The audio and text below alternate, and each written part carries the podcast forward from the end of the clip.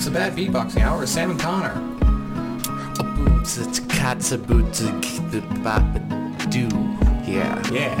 yeah This has been beatboxing, bad beatboxing hour with Sam and Connor. hour. Oh, f- Yeah, I have to do that for- You have to do that for an hour. that's a lot right now. Hmm. But So you just kind of want to do our regular thing? I'm sure. All right. Well, You know, it's been it's been. I'm I'm exhausted right now. you look tired. I'm very tired. It was one of those like I went I left a little bit early to go to the gym and that yes I'm working out and I, I, was, doing I was working some new parts of the old of the old system of the anatomy of the trunk of the body if you will the core and uh, it is painful to sit upright now in addition to the fact that we streamed all night well not all night we streamed into the late hours of the evening We even cut it a little early last night. did we We did. it was well, it was a little bit before Like 11 15 minutes, yeah. yeah, yeah, that's fine. That's fine. Monday night streams, of course, on TikTok where we play Magic the Gathering. We also probably uh, should figure out a way to set up to just do YouTube and TikTok at the same time.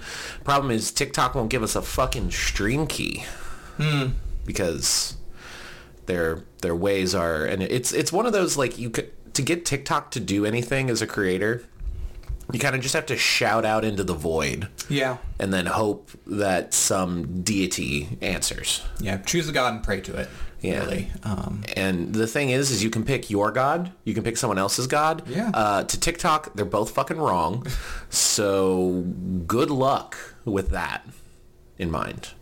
Um, this is not a this is not a not a TikTok. This is not a TikTok. This is a podcast. It it is. is. not a podcast about TikTok. It is about, of course, the Dungeons of the Dragons. It's the Dungeon Bros podcast. I'm Connor, And I'm Sam. we are not brothers. nor are we in a dungeon. And today we have a very special sponsor, of course. Uh, second second sponsor of the Dungeon Bros podcast, uh, Beholder Beans. Mm-hmm.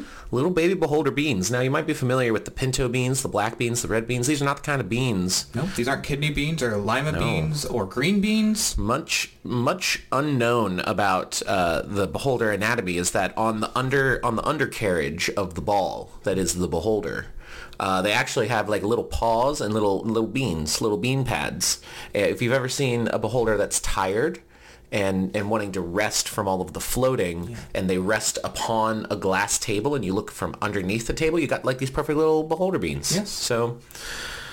Yeah, second sponsor ever is the Beholder Beans. Uh, uh, boil them, mash them, eat them. Stick them in a stew. St- uh, I don't want to stew any beans, personally. Stewed beans is like a thing, though. Yeah. Uh, just remember the next time you slay a beholder and you're trying to, to loot the corpse, as it Yes. is, for valuable bits, don't forget the beholder Beans. Don't forget the beholder beans. Uh, use code Dungeon Bros at checkout for 20% off your next order of beholder beans.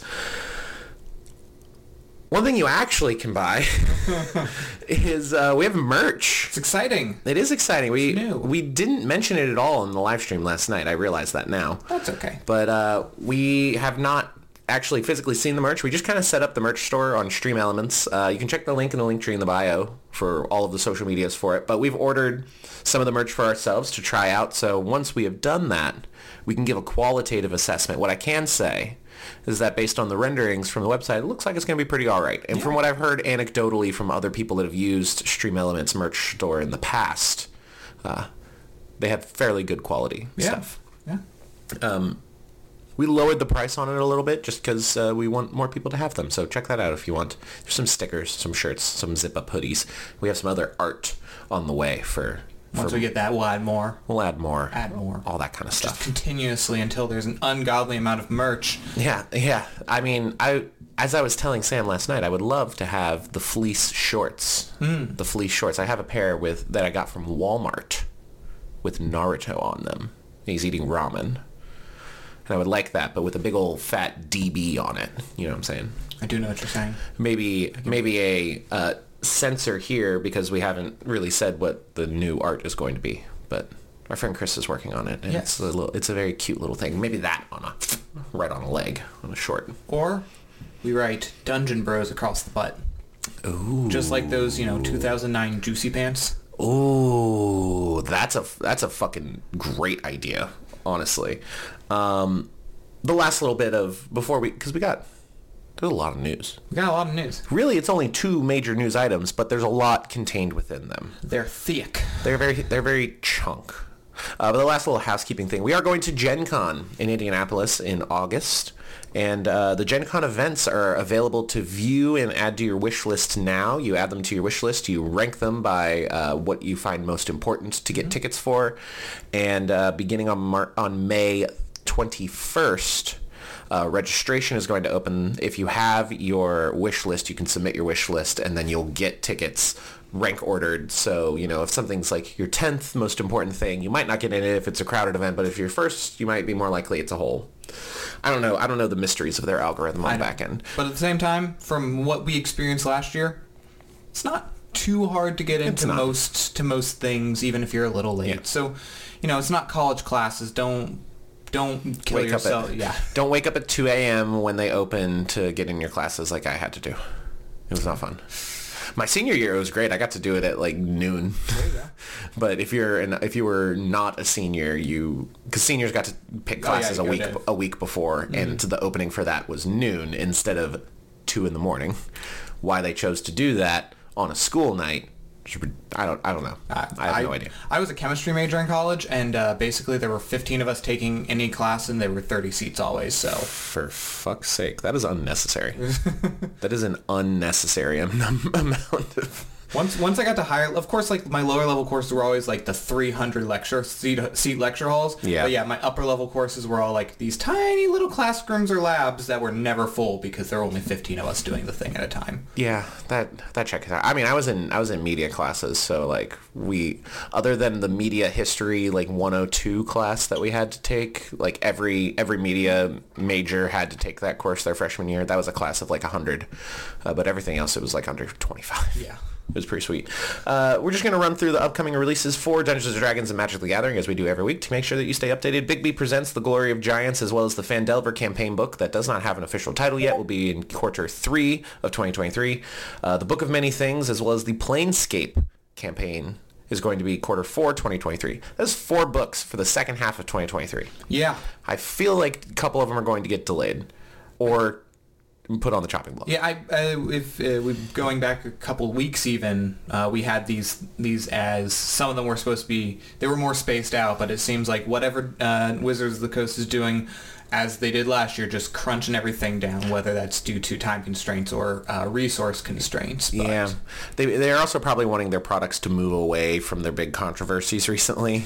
Also true. I mean, yeah, they did put out uh, like uh, Dragonlance, which we have in front of us, as well as uh, the uh, oh my Heist God. book, the, the, yes. keys from the Golden Vault, which kind Yeah. of gla- glossed over due to their dumb stuff. Yeah, I, I also do you think this might be indicative of like uh maybe they're going to delay one D and D's release a little bit from like the beginning of 2024 to like the end of 2024, I give could see room that for another book or happening. two. I could see that happening. For sure, for sure. For uh, Magic the Gathering, March of the Machines is currently out. It's been out for a little while. March of the Machines Aftermath is going to be coming out this Friday as of recording of this podcast. If you're watching it on the first day that it posts on Wednesday, May 10th, that is in two days, is March of the Machines Aftermath. Uh, I don't necessarily recommend it. Buy the singles if you find some singles that you like.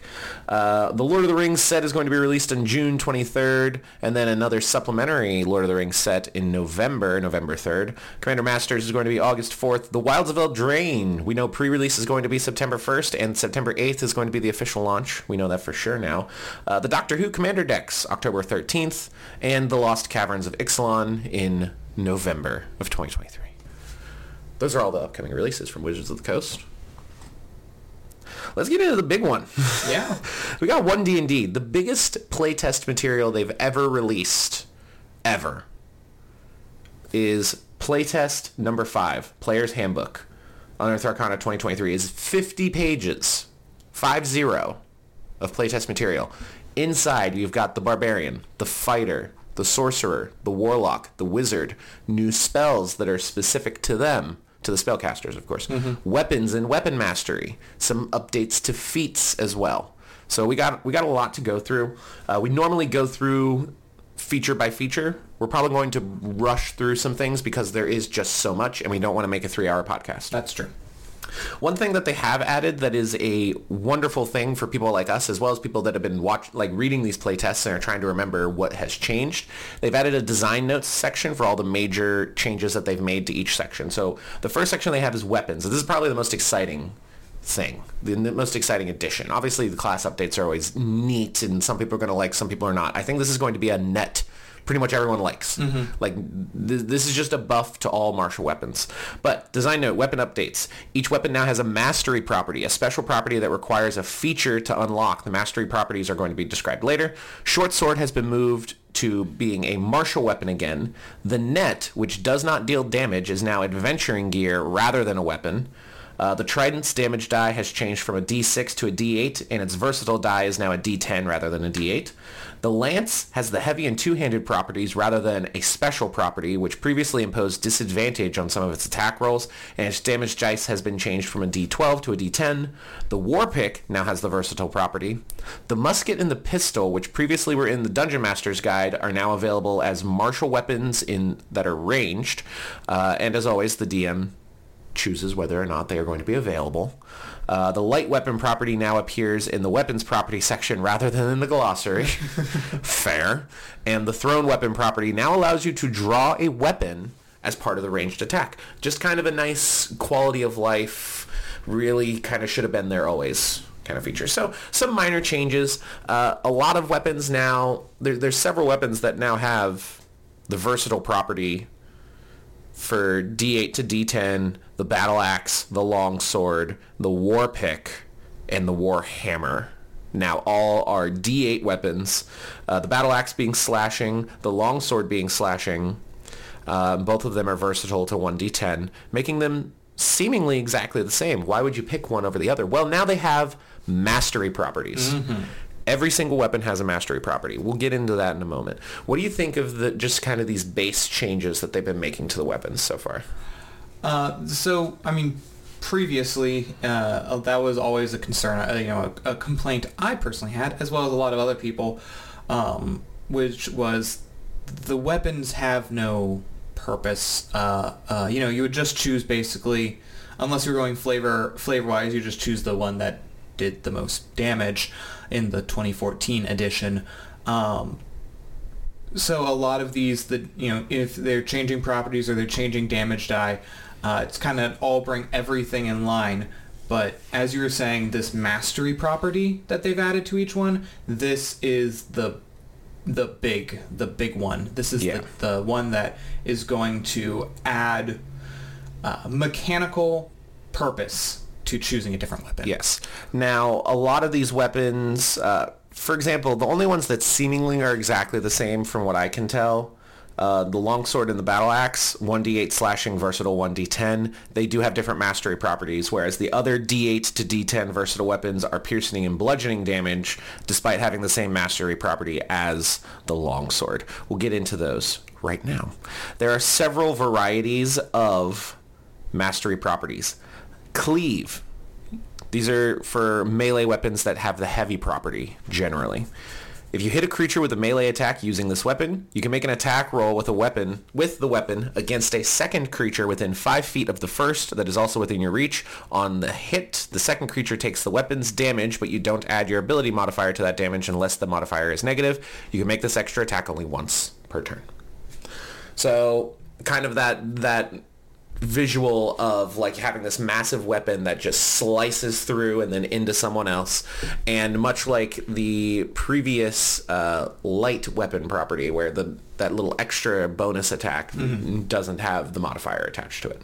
So you're just getting an extra free attack if you're surrounded by a bunch of enemies.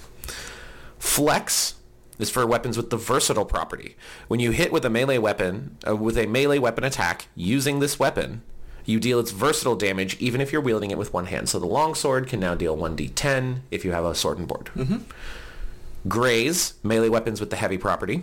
If your attack roll with this weapon misses a creature, you can deal damage to that creature equal to the ability modifier you use to make the attack roll. The damage is the same type dealt by the weapon. The damage can't be increased in any way other than increasing the ability modifier. So the reason for that little stip graze is you miss, but you still kind of nick them a little bit. And they add the stipulation is because you are still missing them with the attack, you can't be like, ooh, I'm going to graze them and then smite on top of it, Right. or something. Uh, Nick is for weapons with the light property. When you make an ex- when you make the extra attack of the light property, you can make it as part of the attack action instead of as a bonus action, and you can still only make this extra attack once per turn. So just freeing up your bonus action as a dual wielder. Push for heavy two-handed or versatile property weapons. If you hit a creature with this weapon, you can push the creature up to 10 feet away from you if it is no more than one size larger than you. You could do some shenanigans with that. Like pushing, like I've seen some people thinking that you can technically push them up. It's, it's a whole, it's a whole thing. Uh, SAP requires the prerequisite is no other weapon properties. If you hit a creature with this weapon, that creature has disadvantage on its next attack roll before you start your next turn. Slow, there is no prerequisite for what weapon can have this. If you hit a creature with this weapon and deal damage to the creature, you can reduce its speed by 10 feet until the start of your next turn. If you hit the creature more than once with this property, the speed reduction does not exceed 10 feet. Topple is for weapons with the heavy, reach, or versatile properties. If you hit a creature with this weapon, you can force the creature to make a constitution saving throw with a DC equal to 8, plus your proficiency, plus your ability modifier uh, you use to make the attack roll. On a failed save, the creature has the prone condition. And then lastly, Vex, the prerequisites are f- uh, ammunition, finesse, or the light property. If you hit a creature with the weapon and deal damage to the creature, you have advantage on the next attack roll against that creature before the end of your next turn. Is advantage on your next attack roll, not just anybody's. Um, a lot to take in there. Some examples of what weapons are paired with what. The dagger has nick. So if you miss, or no, yeah, the dagger has nick. I was confusing it with graze. Nick, so you can make that bonus, ac- the light weapon bonus action attack as part of the same action, freeing up your bonus action. Really good for the rogue. Uh, the great club has push, being able to move. Um, a lot of the uh, the ranged weapons, the dart, the short bow, uh, the blowgun, the hand crossbow, and the pistol all have Vex, giving advantage on your next attack. Uh, the longbow has slow. Musket has slow. Uh, the long sword, uh, the long sword, the warhammer, and the war pick are all the versatile weapons that have flex. Battle axe has the same damage type as the long sword. It has topple instead. Uh, you can go through the entire list if you want. There's a lot of interesting combinations here. Uh, what do, what do you think of certain weapon combinations of the specific uh, uh, mastery properties? Like what's standing out to you? So the mastery properties in general, uh, it's good. Well, in my opinion, it's going to really help. At, uh, for one, the martial classes that are going to get uh, you know immediate or uh, expanded access to these, um, as opposed to some of the other uh, classes, where again in the 2014 version, you know, just because you're a fighter doesn't mean you have any more proficiency with a long sword than, you know, uh, the wizard who dipped a little into something else. But Yeah. adding this now uh, gives a lot more interest to that and giving reason to take the weapon expert. Yes. Um, depending on what your build is. I think, I mean, uh, the, the, the Vex is always you know the if you hit a creature with this weapon it deals damage to this creature you have advantage on the next attack roll against the creature before the end of your next turn that's going to be very powerful especially like you were saying um, for like rogues or Yeah. for like uh, you know anybody really Ro- a rogue's best friend is probably going to be the hand axe, 1d6 slashing, light weapon, so you can make two attacks with it, even though the rogue doesn't get extra attack. Uh, and it has Vex. So if you hit with the first one, you get automatic advantage on the second one, giving you an automatic trigger of your sneak attack if you hit with the second attack. But yeah, other than that, I mean the the uh, what this is is kind of layering on a little, just a little tiny chunk of the spell casting system onto the weapons, um, which uh, you know, it, it can be it can be ignored. This the mastery properties can be ignored uh, for newer players or players who aren't very interested in diving deeper. But for those players who do want to optimize and or just have more use with their character in combat, these are a great option. It's it's really good for the wargamer minded, the combat strategy minded player for sure. Um, we have oh. Why did my browser do that? That was annoying. Uh, we do have one question from the Discord. Uh, if you go to our Discord server, you can go to the podcast submissions. Our good friend DK Alexander uh, has been a- asked how we feel about the new weapon mastery. He specifically thinks he was not a big fan of 1D&D at first, but the weapon masteries and then also the changes to the warlock and the wizard, which we'll get to later, have completely changed his mind and thinks they are absolutely fantastic mechanics, all said and told. I'm inclined to agree with him when it comes to the weapon mastery specifically. We'll get into the details of uh, the wizard and the warlock. I'm inclined to believe that the wizard is also pretty good. I am not entirely sold on the warlock yet, but we'll get to that. I think weapon masteries are a massive step in the right direction for martials. I still think that on just a pure damage output level, once you get past level 5, they're still going to be lacking quite a bit. Uh, and they're still going to need some kind of feat that can replace the old sharpshooter and great, great weapon master to kind of increase their damage a little bit. Uh, but these are absolutely all of these weapon masteries are, I think, useful. None of them, none of them are worthless. I mean, not being knocked prone, having your speed reduced, uh, pushing them away from you, dealing damage when you miss. I mean, they're all, it's all good. It's all good. Um, I would love them to see go see them go just a little bit farther. Sure. I think. Do you have anything else? I mean, um, uh, this is also something we could see them adding more to in further More options. everything's sort of, and uh, you know, because obviously, like Tasha's Cauldron of Everything, Xanathar's and Xanathar's Guide to Everything, they often add more options, especially for spellcasters getting new spells. I mean, you can now now we can actually have maybe even a, a little warriors, uh, somebody somebody who's a warriors guide to stabbing people better. Yeah, the Warrior's Guide to Stabbing Everything. Uh, yeah, I, I could even see them going and being like, look, you can, when you maybe adding, mul- we'll get into the fighter a little bit later. The fighter is going to be able to swap weapon masteries for, s for their weapons that they're proficient with. But I could see them in the future being like, look, the longsword can have flex, but it also can have nick, or it could have something else. You know, nick is a bad example because that's a light uh, that's a light weapon thing. But uh, being a- being able to have multiple options for all the weapons, new options that you can choose to replace the current options for weapon masteries, all that kind of stuff. New weapons in general, always a good thing awesome, awesome stuff. The next section is spells. Uh, we're not going to really linger on spells very much. We do get full spell lists, uh, a full arcane spell list, but we are not going to get into the, all of the details of the spells because most of these spells are tied to features for the sorcerer, the warlock, and the wizard. So we'll get to them as they come up. The main thing, uh, there are 11 new spells here which are connected to the sorcerer, warlock, or wizard. Uh, the Chaos Bolt spell has been moved over from Xanathar's Guide to Everything, and all sorcerers get Chaos Bolt as a bonus spell for free. Eldritch Blast is a cantrip that scales only with your Warlock level now and not your player level, and it is only available to Warlocks, but they all get it as a bonus spell. Hex uh, is a the spell will deal extra damage only once per turn, a little bit a little bit of a debuff. I don't know why they chose to do that, but all warlocks get it as a bonus spell, so it doesn't count against the number of spells they know. Um, other than that, those spells remain unchanged. Hex, of course, only being able to deal the 1d6 necrotic damage once per turn instead of on every hit, which is a bit of a downside, but we'll get into the rest of the spells later. Next, we have the feats.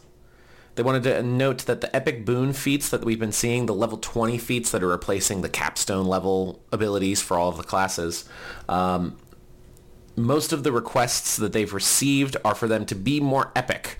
And they agree that they could use more, quote, pizzazz. Yes, a lot of them before have been uh, that we have seen in the past couple playtests have been like, man, now Very basic. Very basic. Like you know, a lot of classes pre in the 2014 ev- edition of of, of D&D 5e E were uh, very un- underwhelming. Okay, they bumped those back to level uh, 18. Now we have an Epic Boon. We thought this is a really good, uh, really good change first up, and then we started looking at the Epic Boons. We're like, I, I wouldn't care if I got to level 20. I'd be like, I guess I'll That's take neat. this one. yeah. But yeah, to make it so they really do need to up the epicness in order to make it feel worthy of getting to level 20. Yes. And along those lines, they've included several of them available, and they're going to include new ones. Uh, the Epic Boon of Dimensional Travel is available to experts or mage group classes. You get to increase your dexterity, intelligence, wisdom, or charisma by one up to a maximum of 30. And then blink steps. Immediately after you take the attack action or the magic action, you can teleport up to 30 feet to an unoccupied space you can see. So just a free Misty Step every single time you take an attack or magic action. Uh, the Boon of Energy Resistance, expert or mage group classes. Increase your con, intelligence, wisdom, or charisma by 1 up to 30. You gain resistance to two of the following damage types, acid, cold, fire, lightning, necrotic, poison, psychic, radiant, or thunder. Whenever you finish a long rest, you can change them. And when you take damage of a type that you have resistance, you can use your reaction to direct damage of the same type toward another creature you can see within 60 feet of yourself that isn't behind total cover.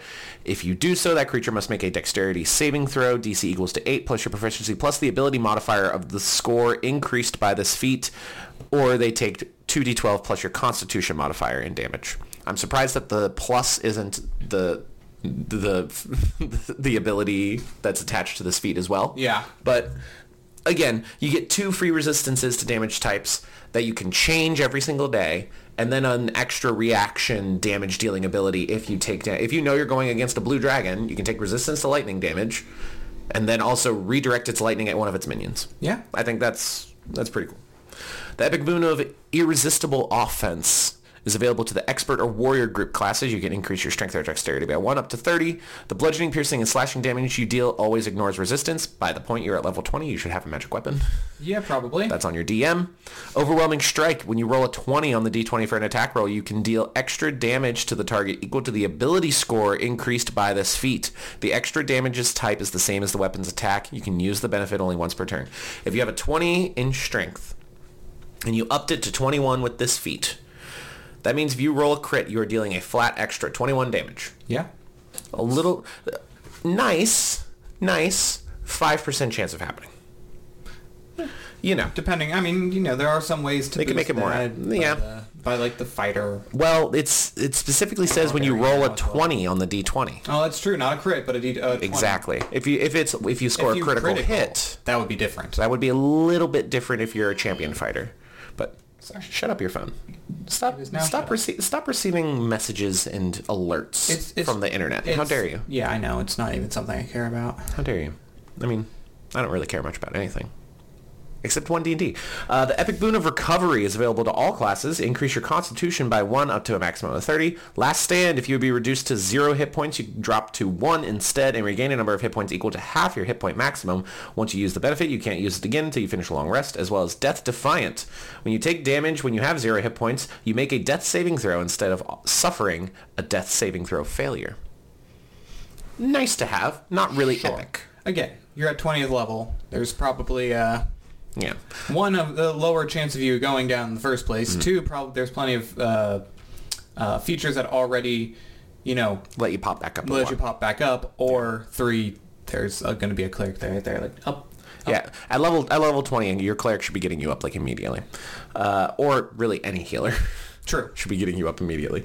Uh, Epic Boon of Speed available to expert or warrior group classes. Increase your dexterity by one up to thirty. as a bonus action, you can take the disengage action, which also ends the grappled or restrained conditions on you, and your speed increases by thirty feet. Nice to haves. Mm-hmm. If you're a rogue, you can already disengage, but being able to just immediately remove grapple and restrained, especially at higher levels against big monsters, Little freedom of movement effect right there. yeah. Not not terrible, also not super epic. Uh, the last epic boon is available to experts in mage group classes. It's the boon of Night Spirit. You can increase your dexterity, intelligence, wisdom, or charisma by one up to 30. Uh, while entirely within dim light or darkness, you can give yourself the invisible condition as a magic action. The condition ends uh, on you immediately after you take an action, a bonus action, or a reaction. And then while entirely in dim light or darkness, you have resistance to all damage except force, psychic, and radiant. That's I feel like that's a really fun thematic one for like a rogue. Sure. You know, maybe like a Gloomstalker Ranger, uh, that kind of stuff. Uh, being able to instant invisible if you're in just even a little bit of dim light is very useful. Having resistance to a bunch of damage types when you're in dim light and darkness, if you can manifest them, which in a lot of cases is very easy. Mm-hmm. I think that's that's one of the better ones Sure. that I've seen available. I think. Uh, the last feat that they have is the Weapon Master feat. This is available at fourth level and up, so you cannot take it at level one uh, with a background. You increase your strength or dexterity score by one up to a maximum of 20. And you also get the mastery property. Your training with weapons allows you to use the mastery property of one kind of simpler martial weapon of your choice, provided you are proficient with it. Whenever you finish a long rest, you can change the kind of weapon you chose to another eligible kind, giving weapon mastery available to all of the classes. Yes. Perfectly fine. Uh, the epic boons still think they can be a bit more epic, Agreed. but they're certainly better. And again, it's one of those things like how much time do you spend uh, do you spend actually creating around that space when a very small percentage of the games that are played are going to use utilize them. Yeah, I agree. All right, let's move on to the classes now. We have the Barbarian class. It's in the Warrior group. Barbarians, the main updates from the design notes here. A lot of these were inspired by the Player's Handbook survey in 2021. Rage can now be extended with a bonus action each round. Taking damage does not extend it, but forcing someone to make a saving throw does. The focus is now on what you do, not what's done to you. Also, the playtest rage can last for 10 minutes rather than one, and finally, rage is now stopped by the incapacitated condition. There's, I, the, the fact that it was not always like this is kind of dumbfounding to me. It was always very frustrating that it's like I have to hit myself, or I have to attack a tree, or I have to like do something to keep my rage going. It's like if I'm fucking pissed off, I'm going to be pissed off for a little bit. Yeah, you know? I, I do like this change in focus of of uh, the the the barbarian had a lot of agency taken away from it in the 2014 version, and now these somewhat honestly simple changes are bringing it back to giving it to the player. Uh, I also like the note that finally rage is now stopped by the incapacitated condition. Yeah. which previously you get knocked out and you're just like I'm down but angry about it. I'm angry unconscious. I mean, I've been bad. I've been mad while dreaming before. Don't get ma- don't get me wrong, but True. Uh, the weapon mastery is a new first level feature, giving you access to two weapons that you can use the mastery property on. Uh, that also increases to three at level four, and then four at level ten. You cap out at four weapon masteries that you can have at a single time with the barbarian. Which, to be fair, what barbarian is wielding four different weapons? Maybe this one now. Well, maybe now. Uh, the second level feature, a new one, Primal Knowledge. It unlocks non-combat functionality for the Rage. Let's take a look. Primal Knowledge. You gain proficiency in another skill of your choice from the list of skills available to barbarians at level 1. In addition, while your Rage is active, you can channel Primal Power when you attempt certain tasks. Whenever you make an ability check using one of the following skills, you can make it as a strength check even if normally even if it normally uses a different ability. The abilities available to use this are acrobatics, intimidation, perception, stealth, or survival. When you use this ability, your strength represents primal power coursing through and around you. Acrobatics makes sense. Intimidation makes sense. Survival eh, makes sense. Perception and stealth.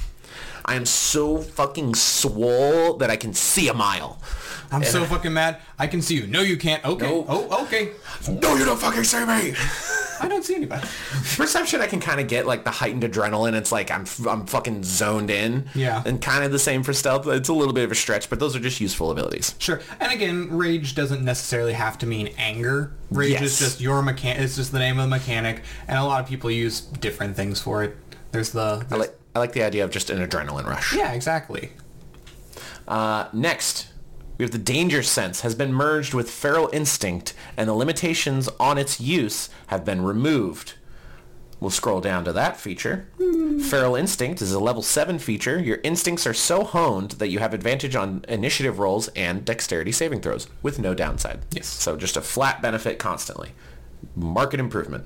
Uh, next, we have Indomitable Might, which has moved from 18th level to 9th level. Indomitable Might, of course, if your total for a strength check is less than your strength score, you can use your score in place of the strength check total. it was a good it was a good level 18 ability. Much better at level 9. Absolutely. Much more useful. Since a lot of focus on the barbarian is to dump stuff into strength, can you get both bonus to strength to damage and stuff like that?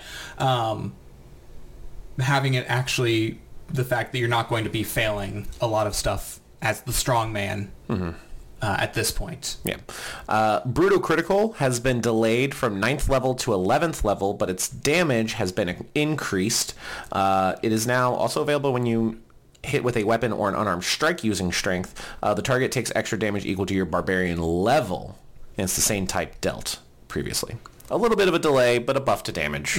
I think that's fine. Uh, Persistent Rage uh, remains the same, but it is moved up from 15th level to 13th level. Relentless Rage has been delayed from 11th level to 15th level, and rather than restoring you to one hit point, it restores a number of hit points equal to twice your Barbarian level. That change will help prevent the Barbarian from immediately dropping back down to zero hit points. So a buff, a four levels is a big delay. 11th to 15th is a big delay, but the feature is much better. And then it also kind of makes that epic boon a little bit more palatable. Yeah, it really does. But if you have this feature, why would you take that epic? Bo- It's a whole. It's a whole thing. Uh, Rage Resurgence is a new 17th level feature that restores a use of Rage whenever you roll initiative. Because of this feature, the Barbarian does not gain unlimited uses of Rage at level 20. Primal Champion has moved from level 20 to level 18, so it's moved up a bit to make room for the Epic Boon feat at level 20. And its increase was changed from 4 to 2. If you are an 18th level Barbarian, why can't you just have a 24 Strength and a 24 Constitution? Yeah. It seems it seems like a bit of an unnecessary debuff, but whatever. It moved up from two levels, and then of course Epic Boon is the 20th level feature. So base barbarian largely unchanged. Uh, you some of the some of the class features have been moved around. I think most of the changes have been net positives Yeah. for the barbarian, especially with the addition of weapon mastery, uh, and you get a lot of feats still, so that's fun.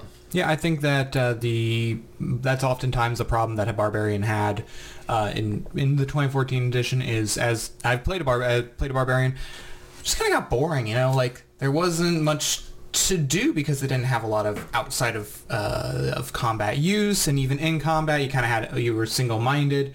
So uh, changing things around here makes it a little more a little faster. You know.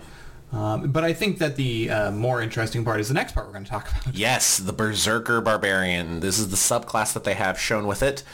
Main updates, there's four. Frenzy no longer causes you to gain a level of exhaustion. In addition, it causes you to deal extra damage each round that you use your Reckless Attack feature instead of giving you a bonus action attack, which conflicts with the Rage's use of a bonus action to maintain itself if you're not making an attack. Yeah.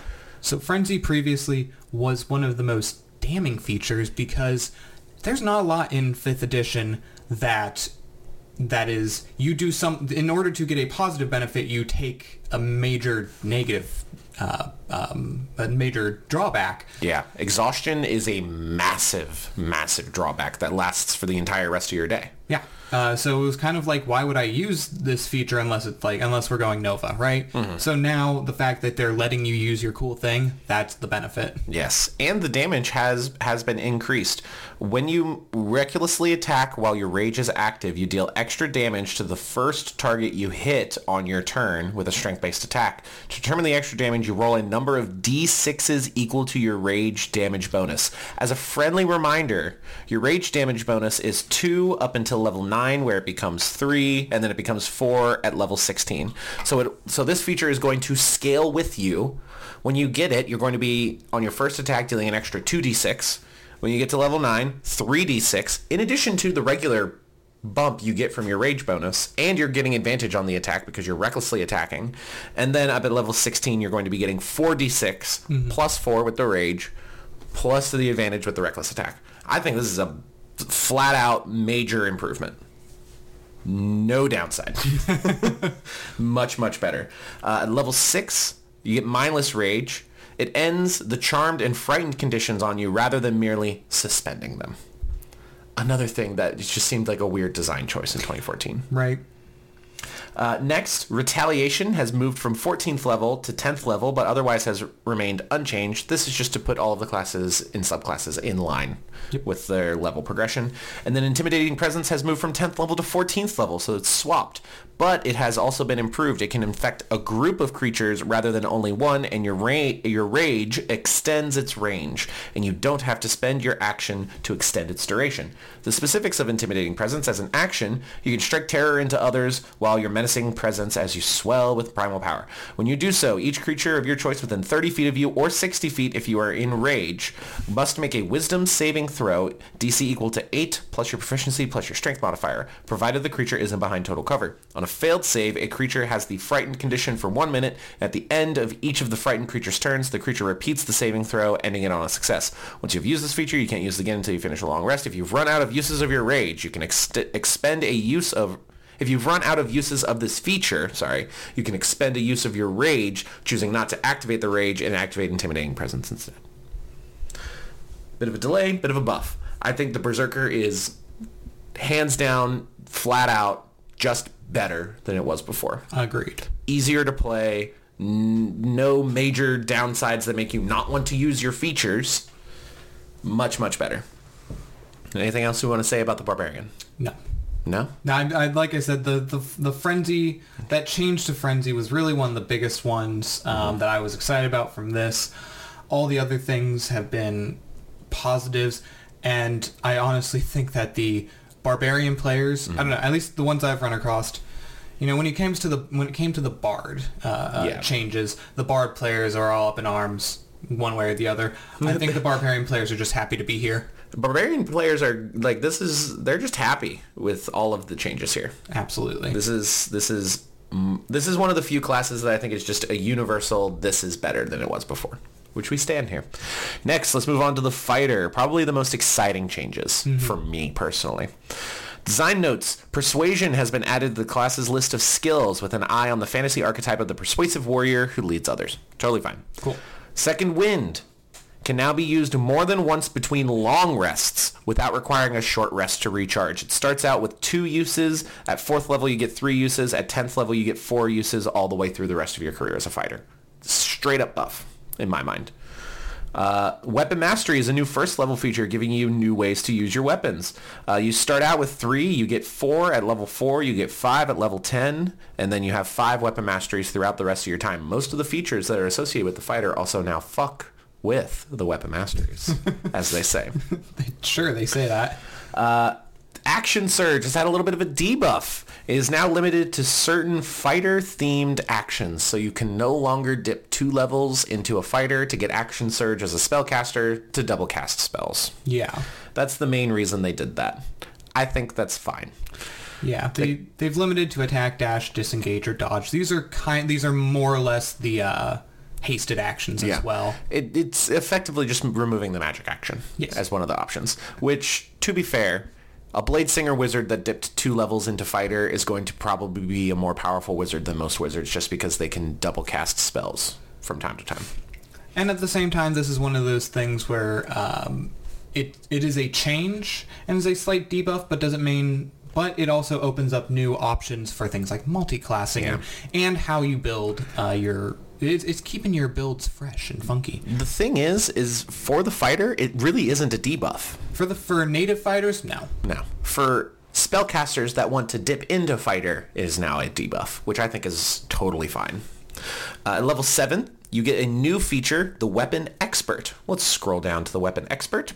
You have honed your use of weapons into an art. Whenever you finish a long rest, you can choose one of the kinds of mastery weapons you're using and replace its mastery property with another mastery property. The chosen kind of weapon must qualify for the new property. For example, you could replace the longsword's flex property with the push property. All of the wep- all the weapon masteries have prerequisites for them. Some of them have none. Some of them have certain uh, weapon types. So you can't you can't topple with a dagger, for example. That'd be hilarious. Uh, and the property change applies only for you, not for others. The change ends when you finish on your next long rest. So every single adventuring day, you can choose what type of weapon property your weapons have. Yeah. This is Perfect for the fighter. It is it is mechanically good. It is thematically good. It really and like I was saying earlier, the the fact that before in in five e in regular five e the a wizard with a, a wizard who somehow got proficiency in sword was probably going to be just as okay at a single attack as Yeah. a fighter, uh, you know, a high level fighter with a sword. Now, okay, now they get to flex what they're good at. Exactly, exactly. Especially if they're using a weapon with the flex property. yeah. The Indomitable feature now gives you a bonus to your reroll equal to your fighter level, a straight up buff to Indomitable as well. Awesome. Yeah. Great. Love it. Uh, Weapon Adept is a new 13th level feature. If we scroll down to Weapon Adept, you are a master of weapons. When you use your Weapon Expert feature on a kind of weapon, you can give that kind of weapon two properties rather than one. When you use them, you can only use one at a time. Whenever you make an attack roll against a target with that kind of weapon, you decide which of the two properties applies to the attack. You make this decision before the attack hits or misses. For example, you could apply the push and topple properties to longswords, and whenever you hit a target with a longsword, you decide which of those properties to use against the target. This is where it really gets oh, fucking yeah. cool. This is where you can really start to customize your fighter. Where coupling the the Battle Master has not been shown in one in one D and D playtest, but coupling this with Battle Master maneuvers, and you suddenly have just a seemingly infinite number of options for mm-hmm. controlling the battlefield in such an efficient way. One of my favorite features of the entire fighter class. Improved Action Surge has moved from 17th level to 15th level. Unconquerable is a new 17th level feature which incorporates extra use functionality formerly part of Indomitable. So if we scroll up, Unconquerable. When you're in great peril, you can tap into a deep well of resilience within you. If you fail a saving throw and your Indomitable feature is expended, you can use it again without expending a use of your second wind, which also heals you. Oh no, you can use it again by expending a use of your second wind and then heal in addition to yourself. In addition to the effects of Indomitable. Yeah, I love these these, these combining ex- these higher level features combining lower level features in a Yeah. meaningful way. We saw that kind of a lot in the uh, Way of Mercy monk from Yes. Um, yes. was that Tasha's, Yes, that was Tasha. uh, and so I'm glad to see that they're actually also incorporating that design into uh, base classes. yes, that is my second favorite monk subclass. Uh, my first favorite monk subclass, of course, being the Dungeon Bros, Blood Magic and Hemocraft supplement subclass for the monk. Check that out on DriveThruRPG. Uh, third, uh, three extra attacks has moved from 20th level to 18th level, so you get three extra attacks sooner, making four attacks each turn. There you go. Which is ridiculous. Uh, and then the Epic Boon is the new 20th level feature. Base Fighter. Thoughts? I believe that the base fighter could get a lot of thoughts. They they could get a lot They of could thoughts. Uh, I'm. I'm I'm a fan of these changes uh, because the fighter is it's the joke bland class, Yes. and that was because you know there wasn't a lot you could do besides you know outside of of of uh, your subclasses. yes. There wasn't a lot to do besides run up and hit or whatnot. Uh, even if you got to hit a lot, it was just run up and hit. And now you can, like you're saying, even without taking the um, Battlemaster class, the subclass, control a lot of the battlefield, whether it's just run over here, knock this guy down, go over here, take this guy's uh, focus away from Yeah. uh, a squishy person. That's awesome.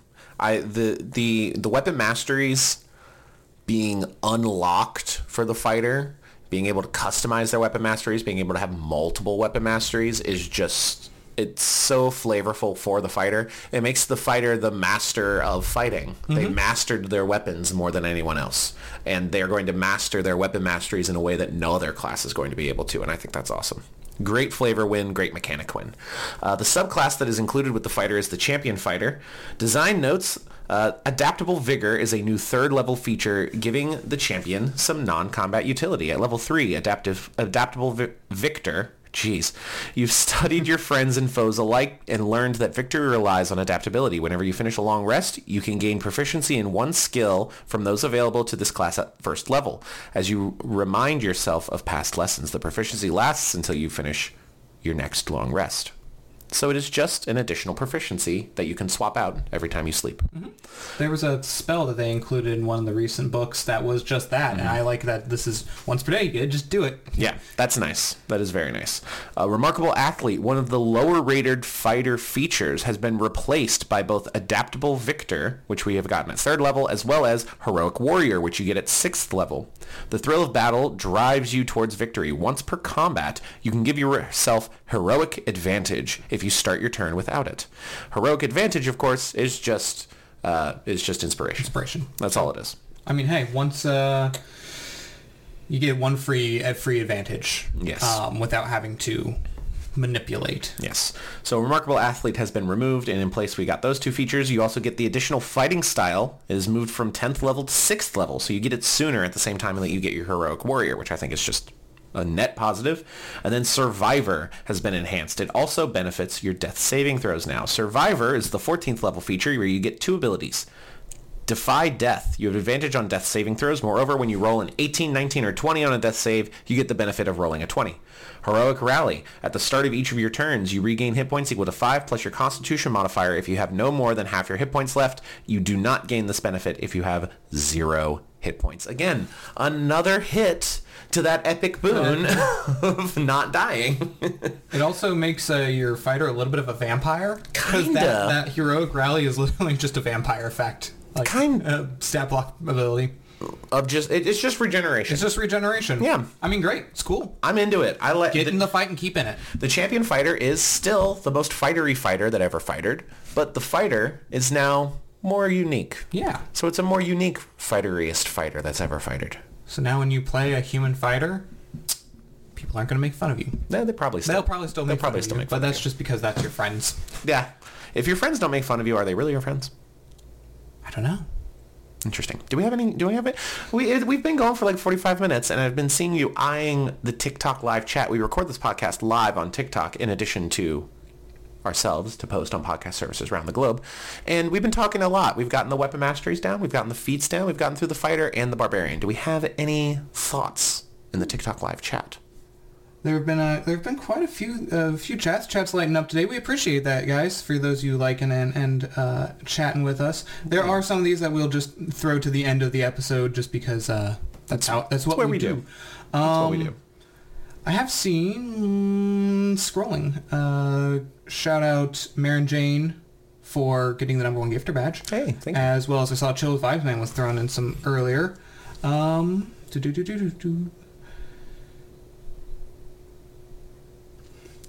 If not, we can simply move on to the sorcerer as well.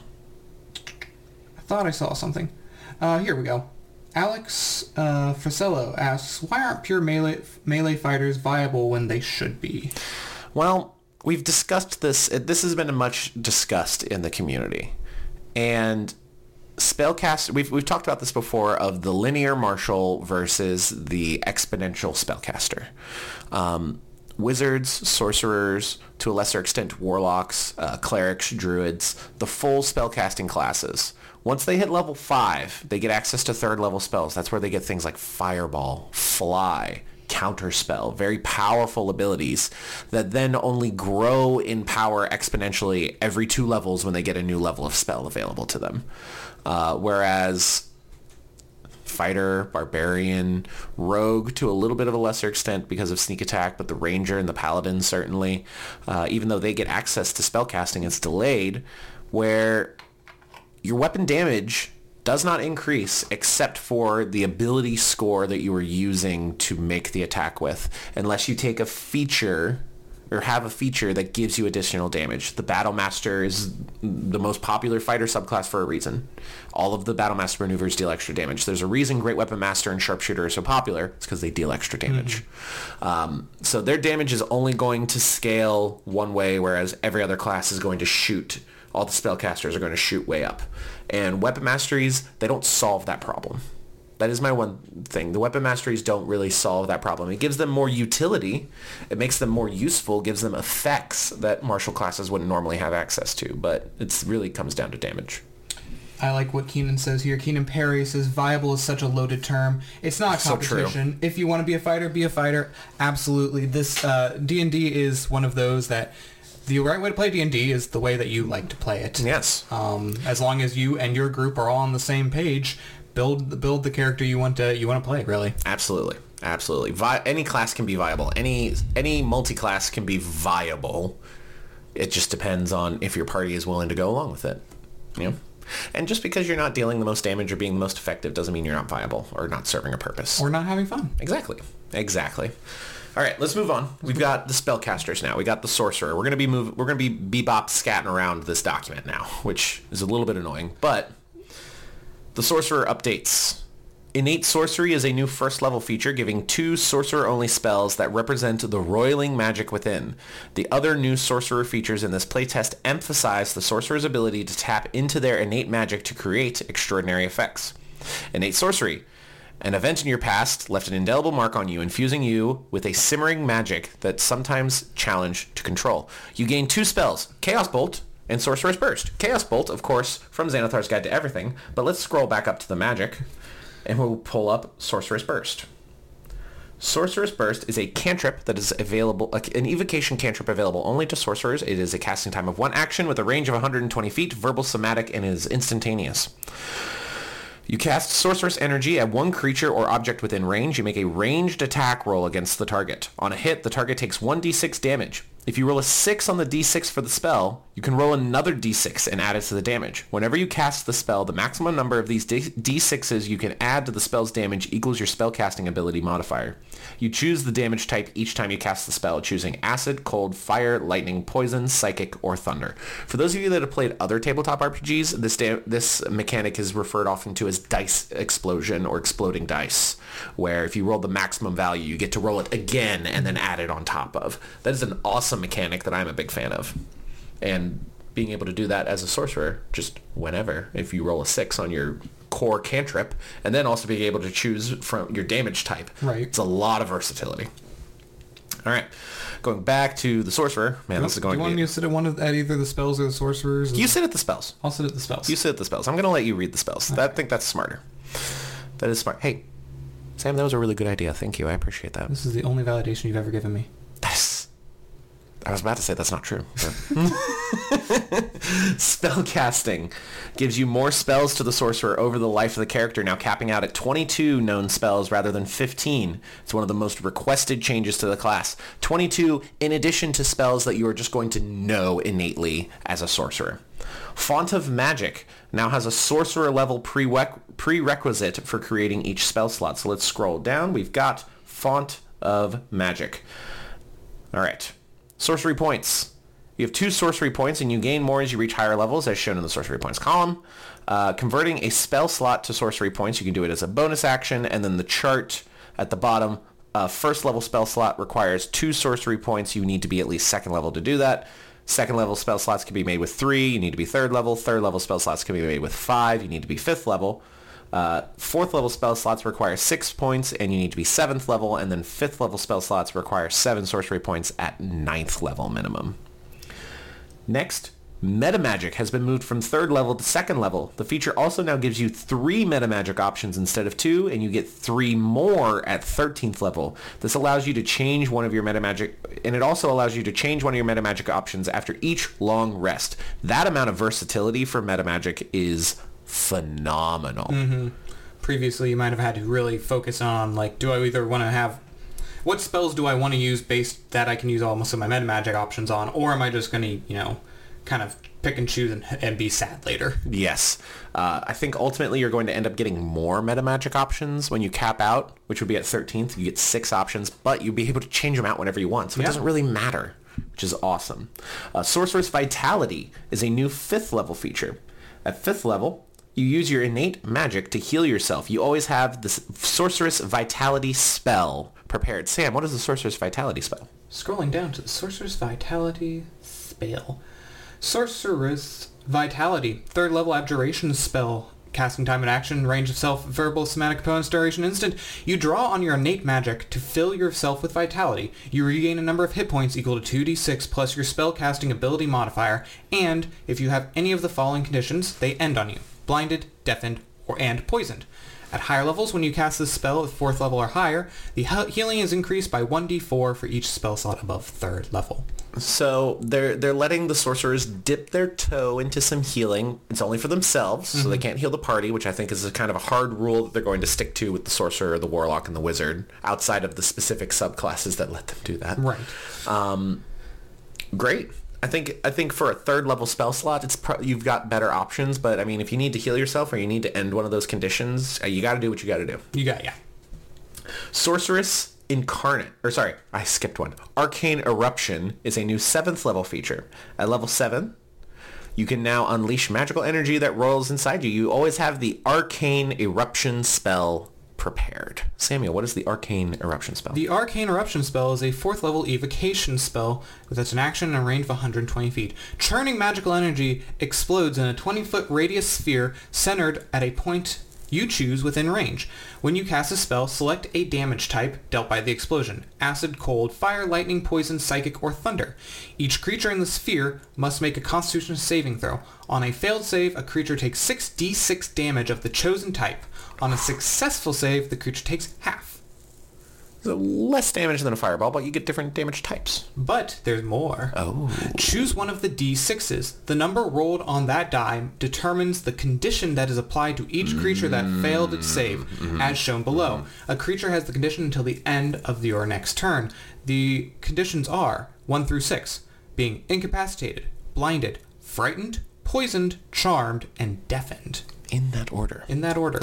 So a slightly lesser powerful fireball that you get to choose the damage type of that also inflicts somewhat debilitating conditions kind of randomly, but you do get to choose from among the damage dice that you've rolled. Yeah, and I mean, you get uh, you have six damage die at third level and, or at fourth level, and then more as you uh, cast it up. So the likelihood that obviously probably that number one that you're always winning is the one on the damage die, the lowest damage, but Yeah. it's incapacitated condition. That is, it's one of the it, mechanically and just uh, flavor wise. It's like you're dealing less damage outright, but instead that damage is being channeled into simply removing their ability to do anything.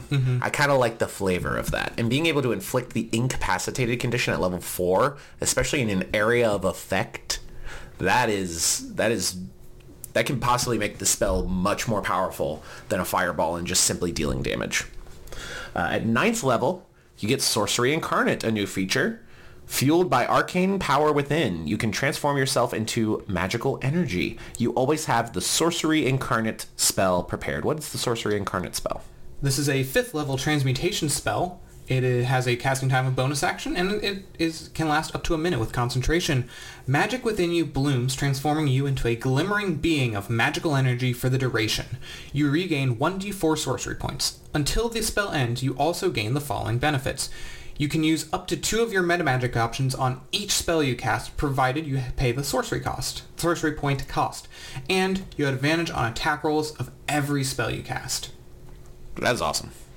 I, I, I- that's one thing that the sorcerer has always kind of missed because like the paladins always had that level 20 ability where they become like an avatar of their of their mm-hmm. god or something and sorcerers always kind of felt like the the flavor around them was having a having like all of this rampant magic just in you that at a moment's notice can like pop out and then being able to harness that in a meaningful way there wasn't really a feature that allowed you to do this this sounds awesome Yeah, there's been some subclass stuff uh, for different um, sorcerer subclasses that kind of give a little bit of like, oh, you can enter a state or, or whatever. But this is just the base class. That's what this is.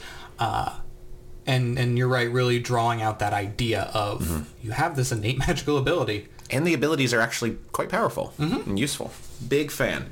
Next, Sorcerous Restoration has moved from 20th level to 15th level and now also restores some sorcery points when you roll initiative. Sorcerous Restoration, of course, you regain four expended sorcery points whenever you roll initiative or you finish a long rest. So you will, at 15th level, you will never not have some sorcery points if you're in combat. Uh, next, Arcane Apotheosis is the new 18th level feature. Arcane Apotheosis, you now are so suffused with magic that you can alter reality itself. You always have the wish spell prepared, and if you undergo the spell's casting stress, you have no chance of losing the ability to cast the spell. In addition, you can cast Wish to replicate a spell of 1st through 8th level without expending a 9th level spell slot. You instead expend a slot of the replicated spell's level. Once you use Wish this way, you can't do so again until you finish a long rest. Oops, I wish I could really cast Teleport right now, but I don't know Teleport. I'll just use a 7th level spell slot to cast Wish as Teleport.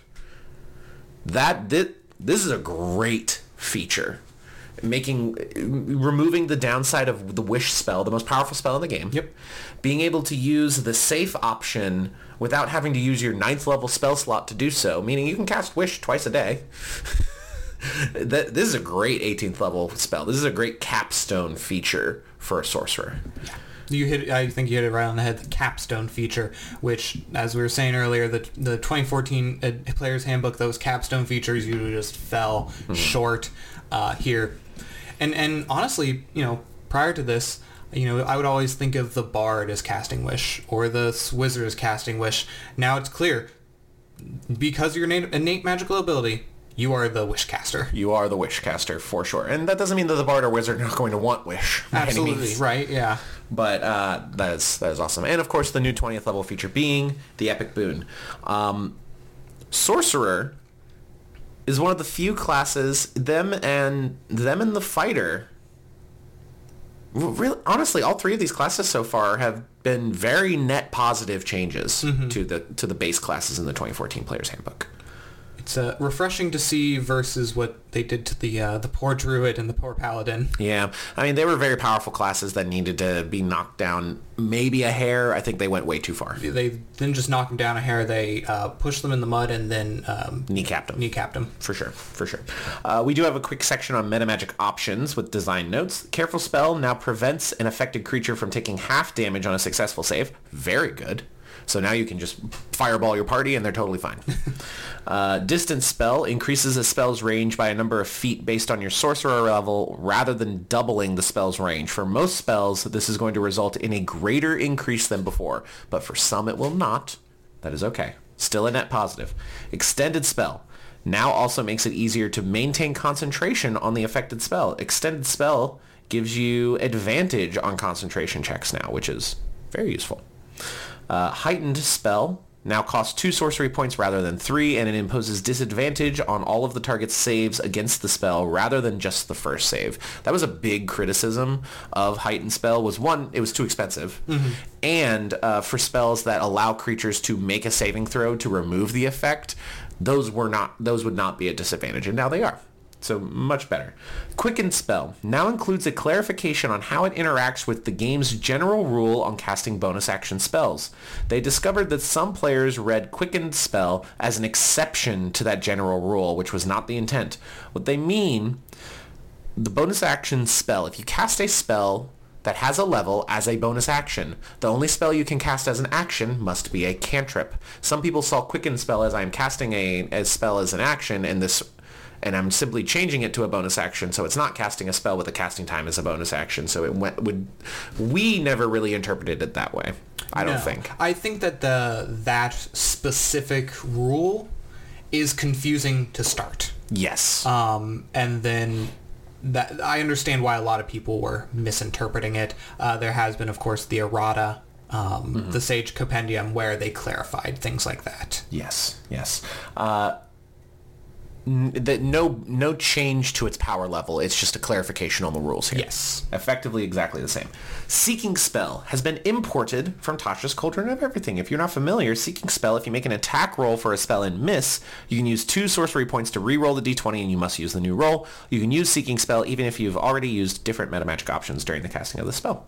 I like that they've been taking some of the of everything features that have been in Xanathar's and Tasha's and mm-hmm. then moving them to the new player's handbook. Transmuted spell has also been imported from Tasha's Cauldron of Everything. Uh, for a sorcery point, you can change the damage type of one of the spells you cast to either acid, cold, fire, lightning, poison, or thunder. So you can have your lightning ball instead of fireball or your cold ball. Lightning. It's a little bit frightening. Sorry. It's also just kind of uh, giving the sorcerer more of that flavor of like augmenting magic a lot more easily. Twin Spell has been redesigned. The 2014 version was, quote, too powerful since it basically allowed you to cast two spells on the same turn, as in Quickened Spell, and to cast the extra spell with a sorcery point discount. For example, a third level spell slot normally costs 5 sorcery points, but in Twin Spell it would only cost 3. The targeting limitation of Twin Spell failed to contain how overpowered the option was and caused confusion. The new version of Twin Spell keeps the sorcery point discount, with Quicken Spell carrying the extra spell on a turn weight. This redesign has allowed us to remove the targeting limitation that Twin Spell had before. Twin Spell as it is now. Cost is 1 to 5 sorcery points. When you cast a spell of first to fifth level that you also cast on your previous turn by expending a spell slot, you can fuel this turn's casting of the spell by spending a number of sorcery points equal to the spell's level rather than expending a spell slot. So if you're casting the same spell every single turn, you get a discount on it if you mm-hmm. use sorcery points to cast it instead of a spell slot. Massive, massive debuff. But I can also kind of see where they're coming from. I also don't think it was that that overpowered to begin with. Yeah, the the uses of Twin Spell, while powerful, were kind of niche, like they said, because due to the targeting re- requirements. Yeah, you're not twinning a fireball. No, you have to. Uh, I think the f- most fun, you know, version of it I ever heard was twinning uh, Dragonfire, Dragon's breath. Dragon's Breath. Yes. Putting it on. All right, you have an animal and I have an animal. Now they both have fire breath. That was that was just a fun thing to fuck around with because if you had two uh, characters that had familiars, familiars can't attack in combat, but they can activate abilities in combat, including activating your dragon's breath. So you can give them both dragon's breath and create just two massive overlapping cones of damage, Yeah, which was fun. it was fun. Twin Spell was fun. I can see where they're coming from. I'm sure the they're also trying to prevent uh, the we designed this really cool single target spell that now becomes completely fucking busted with Twin Spell, and it still serves a purpose. Um, I think they could probably could have just replaced it with a different, keeping the Twin Spell name, and now you're not casting targeting two things with the same spell kind of feels you're doing it over two two turns being able to double it up i think they could have just removed it and created a new one They could have. but you know they wanted to keep the the lore i guess i don't, Sure, know uh, the, the the legacy. whatever The legacy of Twin Spell. yeah.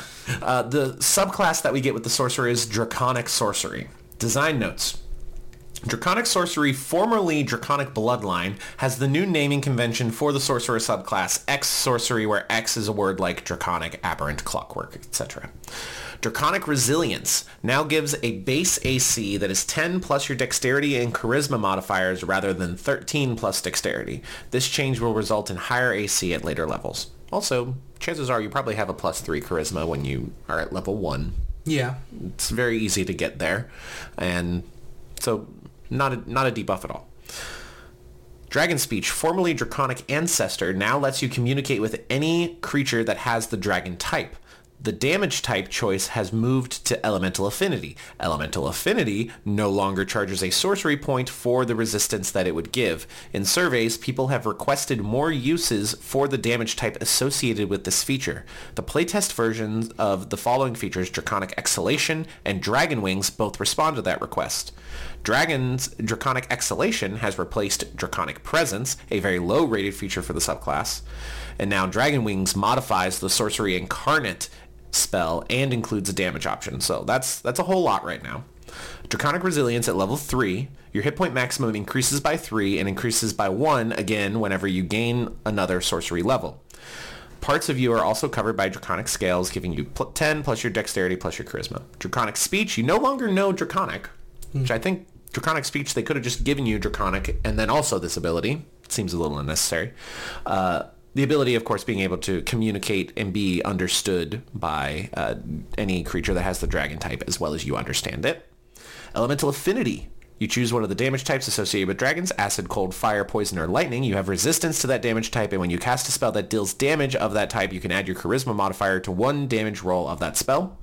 Draconic Exhalation at level 10. Once per turn, you when you cast the Sorcerous Burst, you can instead exhale a 15-foot cone rather than selecting a target within range. To cast the spell this way, you must choose the damage type associated with your elemental affinity feature. When you do so, you make a separate attack and damage roll for each creature in the spell's cone. That is very interesting. Mm-hmm. It's interesting that they still keep the da- the attack and damage roll aspect of it than making rather than making it a saving throw. I think that's just to streamline and make it simpler. Yeah. And then lastly, at 14th level, you get Dragon Wings. Your innate magic can now also manifest as spectral draconic wings on your back. While your sorcery incarnate spell is active, you sprout these wings, gain a fly speed equal to your regular speed, and can hover. In addition, at the end of each of your turns, you can flap the wings to unleash magical energy, dealing damage to each creature of your choice within 15 feet of your spell, yourself, your spell. Your spell. Your spell spell. the damage equals your charisma modifier and is the damage type of your elemental affinity feature. Damage is not very high on that. No. It's a, getting fly speed with your uh, sorcery incarnate feature or spell. Mm-hmm. It's very powerful. Can use multiple, and, and again, because during, due to that spell in general, you have uh, more uses of your sorcery points and uh, advantage on everything. So it's all compounding into a very neat. You're you're becoming a dragon. Yeah, I think this is uh, strictly better than Draconic Bloodline in pretty much every way, except you don't know Draconic anymore, which Yeah. is weird. But Uh, the the whole the whole you know uh, different languages. No, giving I guess giving them innately in subclasses is a little, is a little goofy, Yeah. but it makes sense because you're most of these most of the backgrounds and these days have you at least get to choose one additional. yeah, yeah, uh, being able to breathe dragon breath, pretty great. Oh yeah, kind of one of the core things that was missing from the dragon sorcerer. Uh, overall, sorcerer thoughts. I think the net positive. I I was going back to having tried to build not having built a sorcerer in the past. It wasn't all that interesting. Um, and like sorcerers can be very powerful. They can be very nova. They can go nova. But if you want to be a long a long lasting sorcerer, maybe a little less vi- uh, viability there. Yeah, So this gives a little more fun, and a little more few few more things to play with. Um, but though though going forward we're going to have a few more of these, I do find it interesting the taking all the these features from spellcasting classes and making them spells themselves. yeah. I it it seems like a little bit of an unnecessary thing, but I think they're just trying to m- force the classes to interact more with the spell casting feature mm-hmm. more than their own features, which. Yes. You know, six one, half dozen the other. You have to use spell slots now. You don't have to track a bunch of different resources. That's also true. I think that's the main reason for that. But now we get to a big contentious one. Yes. The Warlock. The warlock. First thing you might notice, class group mage, expected. Yes. Primary ability, intelligence, wisdom, or charisma. Yes. Previously. Previously it was just charisma in Yeah. the 2014 edition. Next thing, you get some lore. Al- Always love a little bit of lore, but uh, you look at the class table and what's this? A spellcasting progression table that goes up to fifth level, like a half caster? What is going on here? S- Side A note. lot of changes. Side note. You say that might be the first thing you notice. You didn't notice it. when we were looking at this uh, a week, two weeks ago, it took you until reading a different uh, feature of it. Yeah, we're not going to talk about that. Um, design note, Warlock updates. Medium armor is now included in the class's armor training to better support warlocks that walk the melee-oriented path. So you no longer have to be a hexblade to wear medium armor. cool. Net positive. And spellcasters are going to like to have medium armor. Pact Boon has been moved from third level to first. It now gives you Eldritch Blast and Hex and a spell of your choice from a group of three, all of which are now exclusive to Warlocks. The spell you choose is connected to the spell casting ability choice you then make. The spell incorporates the previous functionality of the three pact options. So, if you go over to the spells, I'll go over the pact boons. Level 1, you get to choose Pact of the Blade, Pact of the Chain, or Pact of the Tome. Pact of the Blade, you get to choose between Wisdom or Charisma as your spellcasting ability, and you gain the Pact spell Pact weapon. Pact of the Chain, you get to choose Intelligence or Charisma, and you get the Pact Familiar spell. And then Pact of the Tome, you choose between Intelligence or Wisdom, and you get the Book of Shadows Pact spell. So what is the Pact weapon Pact spell? Pact weapon. Action. Self. 24 hours. Track tracing arcane sigils in the air, you conjure a simple or martial weapon, melee weapon of your choice in your outstretched hand, or you create a or bond with a magical weapon you touch. The weapon you conjure or touch must lack the heavy property, and the spell fails if you touch a magical a magic item that is attuned to someone else. This is a cantrip. This is a cantrip. So just saying you can't steal someone else's Yeah. bound magic weapon. Again, you gain the following benefits. Eldritch Warrior. When you attack with the weapon, you can use your spellcasting ability modifier for the attack and damage rolls instead of strength or dexterity. Proficiency. You have proficiency in the weapon. Returning weapon. If the weapon has the thrown property, the weapon returns to your hand immediately after hitting or missing a target. The spell ends early if you cast the spell again or die. When it ends, a conjured weapon disappears and your bond with a magical weapon stops. There's an upgrade to it. At fifth level, as uh, a, as a fifth level warlock, you gain the extra attack feature for the conjured or magical weapon only. With this feature, you can attack twice with the weapon instead of once, and when you take the attack action on your turn. So it, it removed the invocation that you would need to take to attack twice, and it is now simply just something you get as a fifth level warlock only. Being able to choose wisdom or intelligence as spellcasting ability mod, uh, as your spellcasting abilities, very contentious, I think. I, I I was not a fan of it when we first read through this. I'm more of a fan of it now, just because it's like, ooh, wisdom. Ooh, you could multi-class this with with a monk. You could you could multi-class this with a cleric. You could ooh ooh intrigue options. Yeah, so the the warlock has always been lauded as the very customizable, uh, versatile spellcaster and class in general. Um, and as we've seen, like a lot of paladins dip, dip into hexblade and things like that. Uh, and and this particular, the fact that it choo- which pact you choose gives you also some some versatility in which one, so you could multi-class if you like. Yes. All right. Pact of the chain. The pact spell is pact familiar. Indeed, it What does the pact familiar cantrip do? Uh, casting time for this one is an hour. It has a range of 10 feet. And a duration of instantaneous. Interesting. You summon an unearthly entity to serve you. It manifests in an unoccupied space of your choice within range. The creature uses the Pact Familiar stat block. If you already have a familiar, that familiar transforms into a new one but retains its memories. If you don't, you do not get a second Pact Familiar. Whenever you cast this spell, choose the familiar's creature type. Apparition, Celestial, Dragon, Fey, Fiend, or Undead. The choice affects the familiar's default appearance, as noted in the parentheses. It gives some examples. Uh, for example, a Fey could be a pixie or a spirit. It, it does not, uh, and it determines certain traits in the stat block. You can alter the details of the creature's appearance each time you summon it. Combat.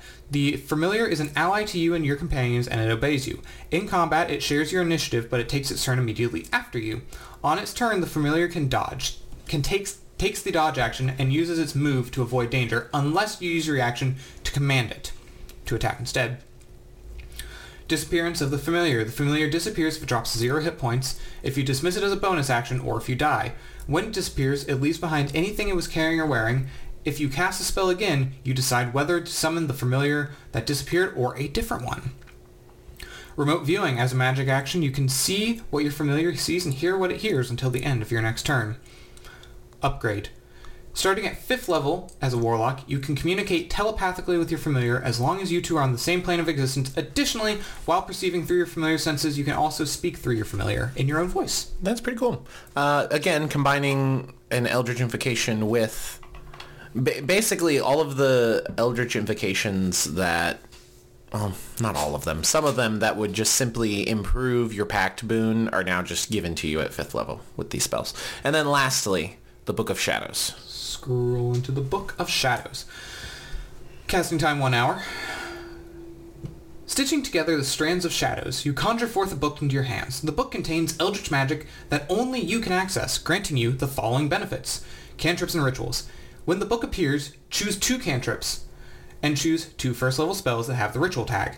The spells can be from the Arcane Divine and Primal spell lists, and they must be spells you don't already have prepared. While the book is on your person, you have the chosen spells prepared. Spell Focus. You can use this book as your spellcasting focus. The book disappears again if you cast a spell or die.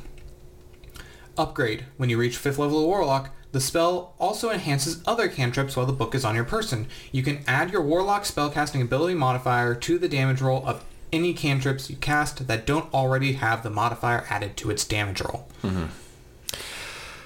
Oh boy. Um, that- that's a lot to take in. And the pact boons, I think, are all strictly better. You get them at first level. Strictly better. Being able to choose your spell casting ability. That is that is a customizing win. Uh, it also kind of hurts that they don't all have charisma as an option. I get having the Pact of the Tome having all three options, and then the other two only having two options would Be a little weird. I think they all three should just have all three, personally. Uh, that does kind of remove a little bit of like, why would you take anything but charisma if they can all be whatever? I get that. Um, yeah, it's going to affect a lot of multi-classing more than anything else. It, really seems like just a weird change to begin with. Um, I mean, they already have two full charisma casters with uh, with the sorcerer and the bard. They have two full wisdom casters with the druid and uh, the cleric, and then one full intelligence caster with the wizard. So it, it's a it's a strange change. At the same time, you also have the intelligence for uh, the, well, It's a half caster with the artificer. true, or uh, the, the third casters of uh, Eldritch Knight and uh, Arcane Trickster. Unless they change them. We Unless they seen them change them. We haven't seen, we will get uh, all the other subclasses at some point in the future. But yeah, right now, I don't know. We'll have to see how it plays. This is a, the, I think that's one of the m- most interesting changes and most difficult to judge in isolation like Absolutely. we are doing right now. Absolutely. Uh, also, Pact Magic has been replaced by spellcasting. The most requested change to Warlocks has been for them to be able to use their spells more often. They therefore now cap out at 15 spell slots instead of 4. The spell slot progression is the same as every half caster. Yep. Um, so you cap out at 5th level spells, getting your first one at 17th level, your first 4th level spell at 13th level, your first 3rd level spell at 9th, your first 2nd level spell at 5th, and then first level spells right out of the gate. Um, yes, you're going to be getting more spell slots. Your spell your spell level selection has now been delayed severely. Warlocks would still get second level spells at third level, like full spellcasters, and they would still get third level spells at fifth level, like full spellcasters. And that progression went along the way of the full spellcasters until you got to fifth level spell slots, in which case you, Mystic Arcanum would replace the sixth, seventh, and eighth level, eighth and ninth level spell slot spells. By making them a half caster, I have to say, this isn't a spellcasting class anymore. This is a hybrid class. Mm-hmm. And including them in the mage group limits them in what they can take at that would be given to the expert and the warrior groups. But as a mage, they're the only mage that won't be able to cast a spell above fifth level anymore. Well, their Mystic Arcanum's changed. They still have Mystic Arcanum. Yeah, but Mystic Arcanum now just gives them more lower level spells that they can cast. We'll get we'll get to that when we get to that. Uh, next, we have Eldritch Invocations. They now cap out at nine invocations rather than eight, so you get a little bit more. Uh, Mystic Arcanum has become an Eldritch Invocation option, which is now available as soon as 5th level. Previously, the Warlock waited until 11th level to get it. Let's scroll down to Mystic Arcanum. We're, we're jumping around a little bit just because there's a lot to deal with here. If we look at the Eldritch Invocations, we're going to look at Mystic Arcanum. Oy. Oh my gosh, there's so many fucking options. Uh, Mystic Arcanum. Okay, so you do get access to higher level spells. Fair enough. Uh, your exploration of the arcane have unlocked magic within you. Choose one spell from the arcane list that has a level uh, for which you are you qualify, as shown in the Mystic Arcanum table. Look for your warlock level on the table to see your maximum level of spell you can have. You can cast the chosen spell once without expending a spell slot. You must finish a long rest again before you can do so. It is a repeatable invocation. Warlocks of 5th and 6th level can take up to 3rd level spells, 7th and 8th up to 4th, so the regular spell casting progression of 9 to 10 5th, 11 to 12 6th, 13 to 14 7th, 15 to 16 8th, and then 17th 9th level spells. Still, it's it's a weird it's forcing you to take Eldritch Invocations to get access to the full capability that the Warlock spellcasting would be able to do. It removes it from the spellcasting ability in general, which is something that they seem like they're forcing the other mage group classes to do by tying in the sorcerer features to the spell slots, and then we'll later see uh, wizard features being tied into the spell slots as well. It's completely different for the Warlock now, and it I they don't increase the number of invocations that you get enough. Is now removing your ability to take interesting invocations and forcing you like do you want to be more spell it does let it still lets it be custom I but I'm so conflicted time, i'm they've so conflicted on They've this. also just baseline removed your need to take a, if you weren't taking the upgrade to your to your pact yeah. as an invocation, then that then what were you doing? You know, what were you why were you not doing that? Yeah. So at the same time they've changed they've innately given you an invocation. But I see what you're saying. It really it really feels you know what it kind of feels like? It feels like almost when you're trying to build an artificer. yeah Artificer has the uh, uh, the opposite effect, the opposite customization problem, which this is. Uh, you have a blank slate almost. yeah Here, choose which spellcasting option you're taking. Okay, now choose which spells based on that spellcasting option, as well as when you get to certain levels, you can also choose just a random spell to. Whereas the artificer or is, other features or yeah. Whereas the artificer is, all right, you have you have to choose five of these things, and five of these things, and five of these things, and five of these things. Also, you have to change three of these things to match this thing. Also, this thing down up here that you chose Yeah. is the same as this thing down here that you didn't choose. the I would be more okay with El- with the changes to the spellcasting if you just got more Eldritch Invocations. Or Mystic Arcanum was a feature that wasn't tied into Eldritch Invocations. If Mystic Arcanum was just at those threshold levels of what would it be? Oh my gosh, let me scroll all the way back down. The threshold levels of 5, 7, 9, 11, 13, 15, and 17th, if you just got one of each that you could swap out, I think that would be fine. And then keep the Eldritch Invocations cap still at 8. I think that would be fine. But by making it an Eldritch Invocation, you're you're vastly limiting the uh, the number available of Eldritch Invocations because am I going to am I going to get my old spellcasting progression that I would get as a warlock in 2014 and get the spells at the same rate that other classes in my group are going to be getting or do I want to take the Eldritch Invocations that would normally increase my abilities that the old war it's just they're changing so much all at once mm-hmm. and if they're going to tie Mystic Arcanum to Eldritch Invocations, then they need to do more Eldritch Invocation, like give you more Eldritch Invocation slots to fit in. Because it is still the most customizable class by far. Oh, we've we've already completely gone off the rails of of our organization for these classes. Um, is there? I, f- I feel like there. There's some chatter. There's some chatter over here. Um, What's what's the TikTok live chat saying? some things. Uh, uh, some things we've mentioned. Um, Keenan says I like how modular it's getting. Yeah, uh, the Warlock was always modular and customizable. True. You can cast more uh, utility spells at lower level. Absolutely true. Absolutely true. The number of spell slots is a great benefit. I just I think the progression of the level of them is the problem. I like Just Craft's. Uh, Just Craft's suggestion is Warlock should not have any spellcasting. Just give him 30 invocations. I mean, I think that'd be cool too.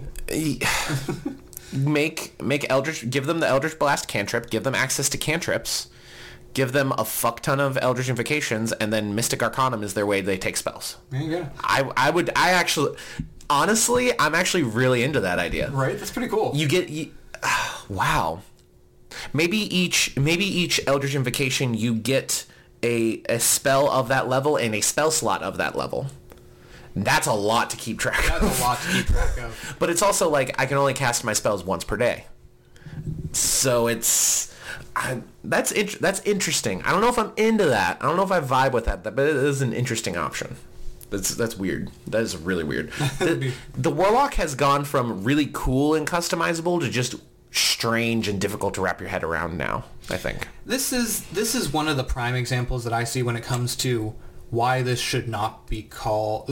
There, uh, after the D and D Creator Summit, a lot of people, you know, a lot of the creators were like, they've said that it is not a new edition.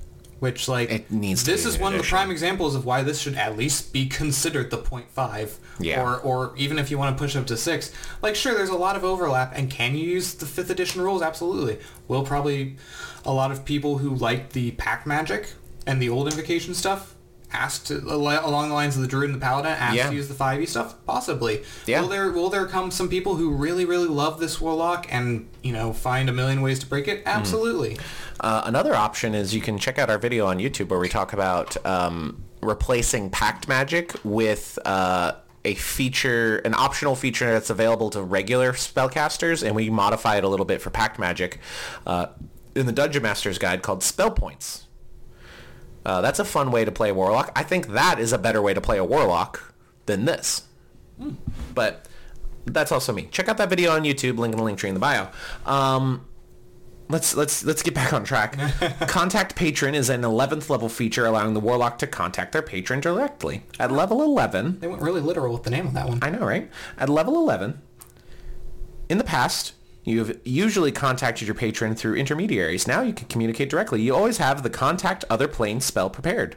With this feature, you can cast the spell without expending a spell slot to contact your patron, and you automatically succeed on the spell saving throw. Once you cast the spell using this feature, you can no long, you can not do so again until you finish a long rest. Lore win, contact other planes, whatever. Yeah. But it's a lore win, for sure. Uh, Hexmaster is a new 18th level feature. At 18th level, Hexmaster, you've mastered the dread application of hexes, allowing you to cast the hex spell without expending a spell slot.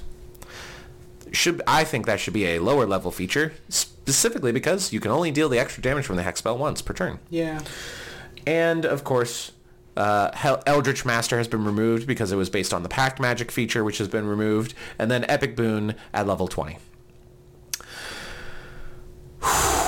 That is a lot That to go a- through.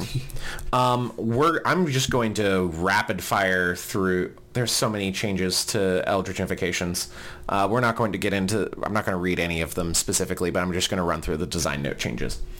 Beguiling Influence has been replaced by Lessons of the First Ones, which you can which can be used to take the skilled feat or another eligible feat. Uh, Bewitching Whispers has been replaced by Mystic Arcanum. Book of Ancient Secret, Secrets has been absorbed into the Book of Shadows spell, as we talked about. Chains of Carceri, Dreadful Word have been replaced by Mystic Arcanum. Eyes of the Rune Keeper now clarifies that it doesn't decode secret messages. Favor of the Chain Master has been uh, is the new is a new invocation that enhances Pact of the Chain. So let's actually take a look at that one since it's new. Ninth level Warlock or higher Pact of the Chain feature required. Uh, your bond with the familiar summoned by your Pact familiar spell grows more powerful whenever the familiar hits with its Eldritch Strike. The target experiences the following effect associated with the creature's creature type. Aberration, slowing slime. The target's speed is reduced by 5 feet until the end of your next turn, and it can't take the dash or disengage actions. Celestial, guiding light. The next attack roll against the target before the end of your next turn has advantage, and if the target has the invisible condition, that condition is suppressed for the duration. Dragon, Draconic Might. If the target is medium or smaller, it has the prone condition. Fey, Beguiling Sting. The target has the charmed condition until the end of your next turn and perceives both you and the familiar as the charmer. Fiend, Unearthly Toxin. The target has the poison condition until the end of your next turn. And finally, Undead, Whispers of the Grave. The target has the frightened condition until the end of your next turn. You choose whether the target is frightened of you or the familiar. Fun. I like that one. Yeah, a little additional little buff uh, to your to your little buddy. Yes. Uh, Gaze of Two Minds is now usable as a bonus action rather than an action. It no longer applies the blinded and deafened conditions to you, and it allows you to cast spells from your space or from the other creature's space. Finally, it now requires 5th level to take.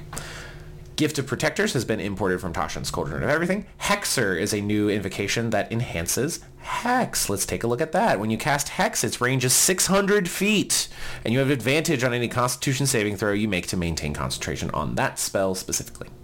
Totally fine. I don't know if it's worth an invocation, but fine. That guy way over there. Do you see him? No, I do. Nope. Screw him. Give me, give me, hey, uh, Artificer, can I see your sniper rifle real quick? then you just fucking hex him. Uh, Lessons of the first one is a new invocation that allows the warlock to dabble in different areas. Lessons of the old one. What do you do? You have received knowledge from an elder entity of the multiverse, allowing you to gain one feat of your choice, such as skilled, that is available to first level characters that lacks any prerequisites. So you get access to background features. I think that's fine. I'm into that. Life Drinker now requires level 9 rather than level 12, and it deals a d6 of extra damage, and it also heals you. Life Drinker, 9th level Warlock. It's the Pact of the Blade one. It used to just deal a little bit of extra damage. It is now a dice-based extra damage instead of just a flat extra charisma boost, and it heals you. That is a straight buff, and you get it sooner. Um, Minions of Chaos and Mire the Mind have been replaced by Mystic Arcanum. Mystic Arcanum is new. We talked about that already. Repelling Blast now works on creatures that are large or smaller, so you can affect more things. Sculptor of Flesh, Sign of Ill Omen, Thief of the Five Fates have all been replaced by Mystic Arcanum. Thirsting Blade has been absorbed into the Pact Weapon spell. Voice of the Chainmaster has been absorbed into the Pact Familiar spell. And Witch Sight now simply just gives you True Sight. So now, now you, you can see more than just witches. Yeah. yeah. Yeah, you can see more than witches. There's a witch over there. Yeah, we saw her, guy. Yeah. Agonizing, they didn't mention this, but Agonizing Blast did have a change to it where it adds your spellcasting ability modifier than your charisma to um, Eldritch Blast's damage. Uh, they didn't mention that in the Eldritch Invocation updates. So a lot, Dare they? I We have know. to go beat up Wizards of the Coast now. a lot of invocations are being removed because they simply just gave you free castings as spells, which now Mystic Arcanum does. Uh, all of the other changes I feel like have been they've been absorbed into your pact boon that you just get at level five for free, which is nice. So, in a way, they are kind of giving you more Eldritch invocations because a lot of invocations are simply just Mystic Arcanum now, or they've been absorbed into other things that you're already getting. Net positive on the Eldritch invocations. I just wish they gave us more of them. That's fair. Okay. Uh, the subclass option that they give you is the Fiend Patron. Design notes. Patron spells replaces the expanded spell list. Rather than merely expanding your spell list, Patron spells gives you certain spells that you always have prepared, and once per long rest, you can cast one of those spells without a spell slot.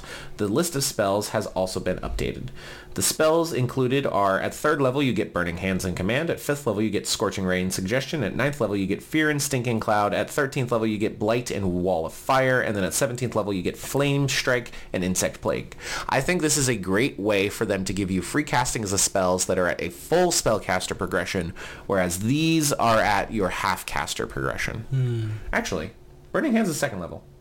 Is Burning Hands first level? I don't have that. No, that, that is not a, Yeah. that is not something in my knowledge. Scorching Ray is definitely not. Okay, yeah, yeah. No, this is half level. This is half spellcaster progression, not full spellcaster progression. Noted. I think that's a good play, a good way for them to give you full full spellcaster progression instead of half caster progression.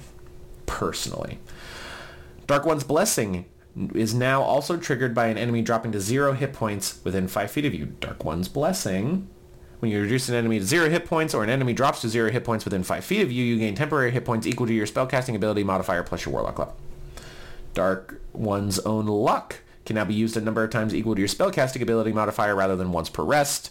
Uh, you get when you make an ability check or saving throw, you can use the feature to add an additional D10 to the roll. Uh, you do so after the initial roll, but before any of the roll's effects occur, so before you know the outcome. Uh, you can use it a number of times equal to your spellcasting ability modifier. You regain all uses when you finish a long rest.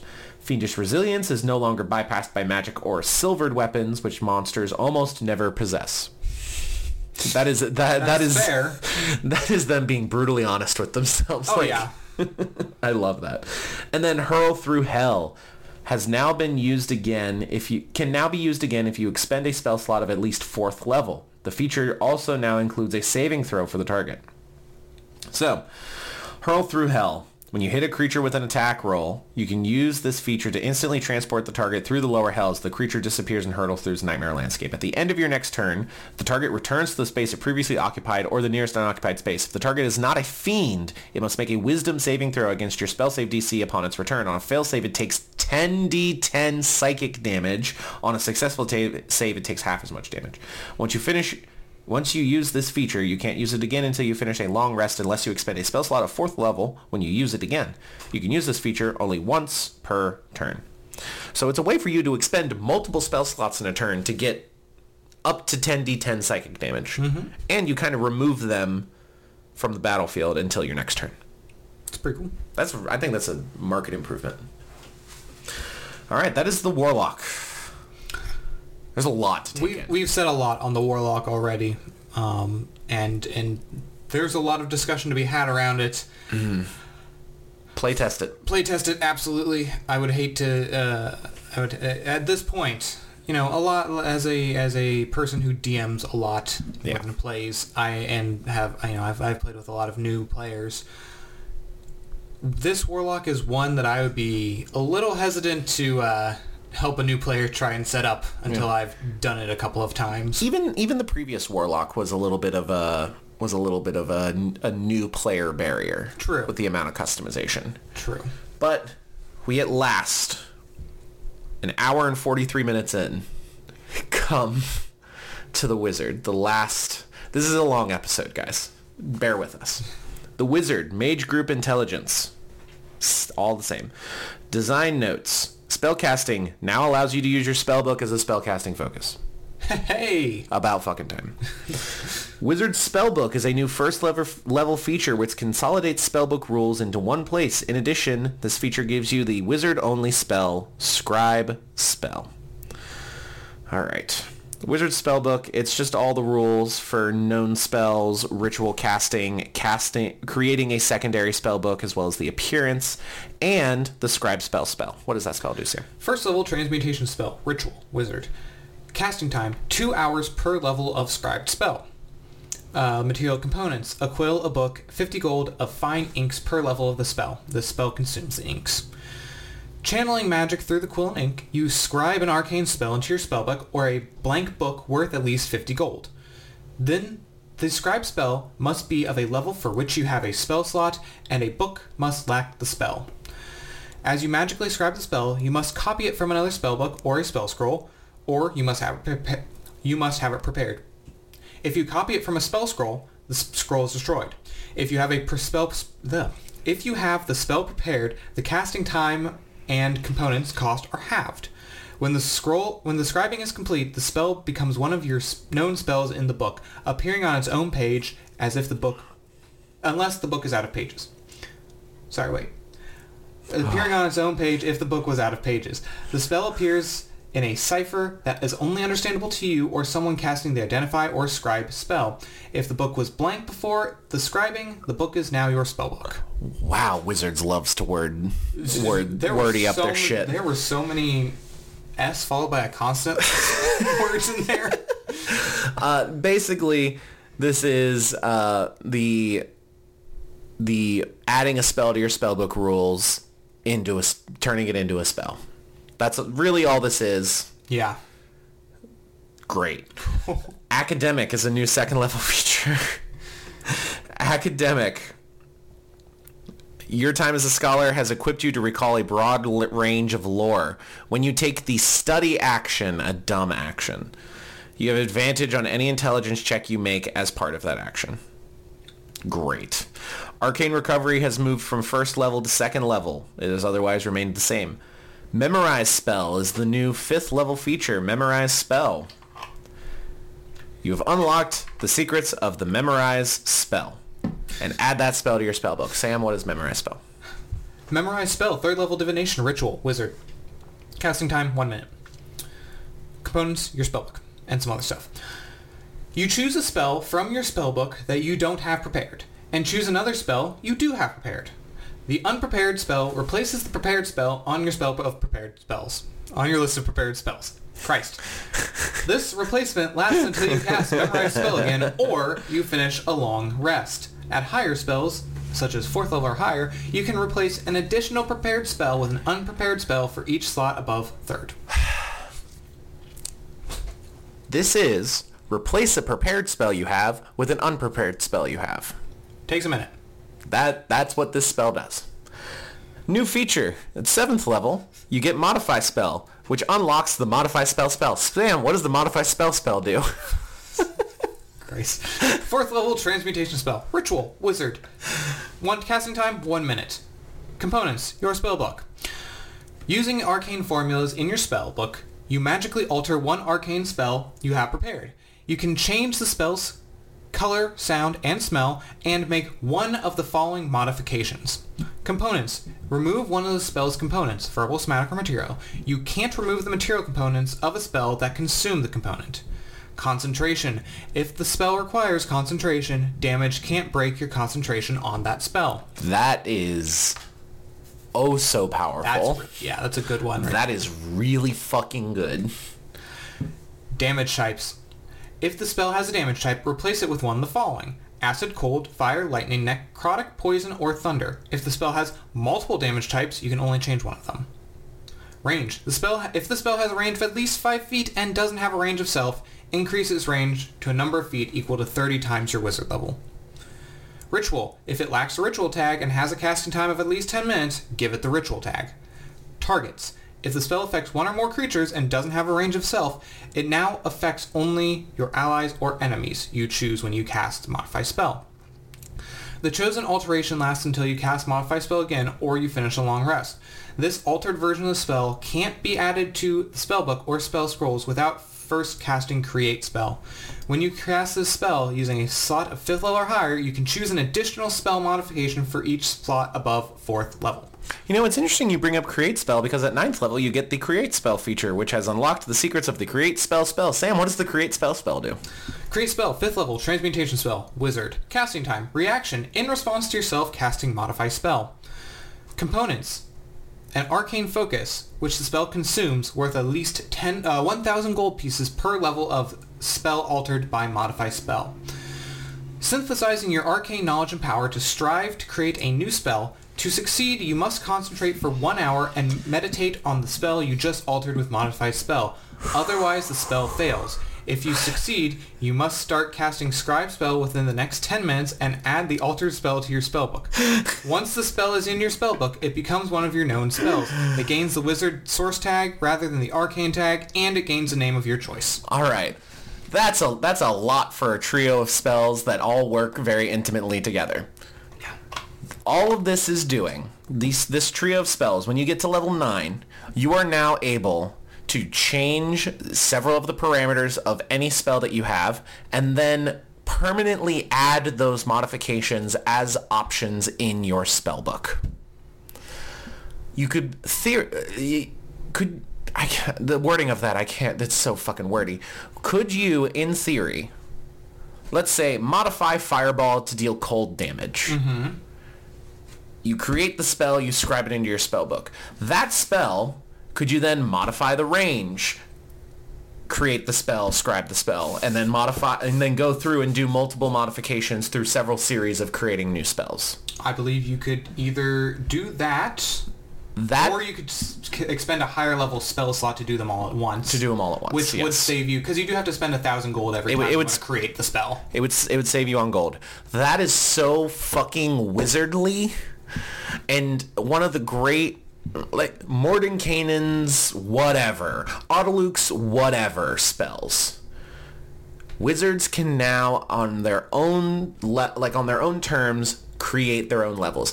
Uh, in the YouTube video where they talked for like 40 minutes about this playtest, which we have gone well over at this point. How'd they condense it down so much? I know, right? And they talked about how they were going to also be adding rules to the Dungeon Master's Guide for creating brand new spells, and it is probably going to be interacting with the create spell, scribe spell, modify spell uh, spells as well. Um, this is a fucking flavor win and a half for the wizard, and it is also mechanizing something that has just kind of had to be homebrewed for a long time. I'm very much into this. Also, the TikTok live right now is getting some uh, really good cat action Yeah, I got underneath the table. So enjoy that. Oh, look at that plopper. Okay. I, the, so fucking wordy. This is classic wizard shit. Oh yeah. you have to be a wizard in under to enable to understand what the wizard does. Yes. But that being said, I agree. Complete flavor win and uh, a really cool um, way to customize your char- your your your play style and your character. And This is so fucking cool, and I'm really into it, honestly. Uh, the last, the last three things: spell mastery has been moved from 18th level to 15th level. Signature spells have been moved from 20th level to 18th level, and then you get an epic boon at level 20. Um, this is the the the base wizard. I think is so much cooler. I don't know if it's necessarily better. I think it is better. Mm-hmm. Especially with the spell mastery moved up and uh, all, all the spell mastery and the signature spells moved up giving you free castings of first and second level spells much sooner, as well as two third level spells. Um, much cooler, much cooler, much more, much more dorky. I was gonna say nerdy. It it's dorky now, and I'm into that. One of my favorite things that they've done all over a lot of these classes that they that we've seen in the UAs in the one D and D UAs is that they've gotten rid of so many dead levels. Yes. With wizards, it used to be just feature, dead level, feature, dead level, feature, dead level.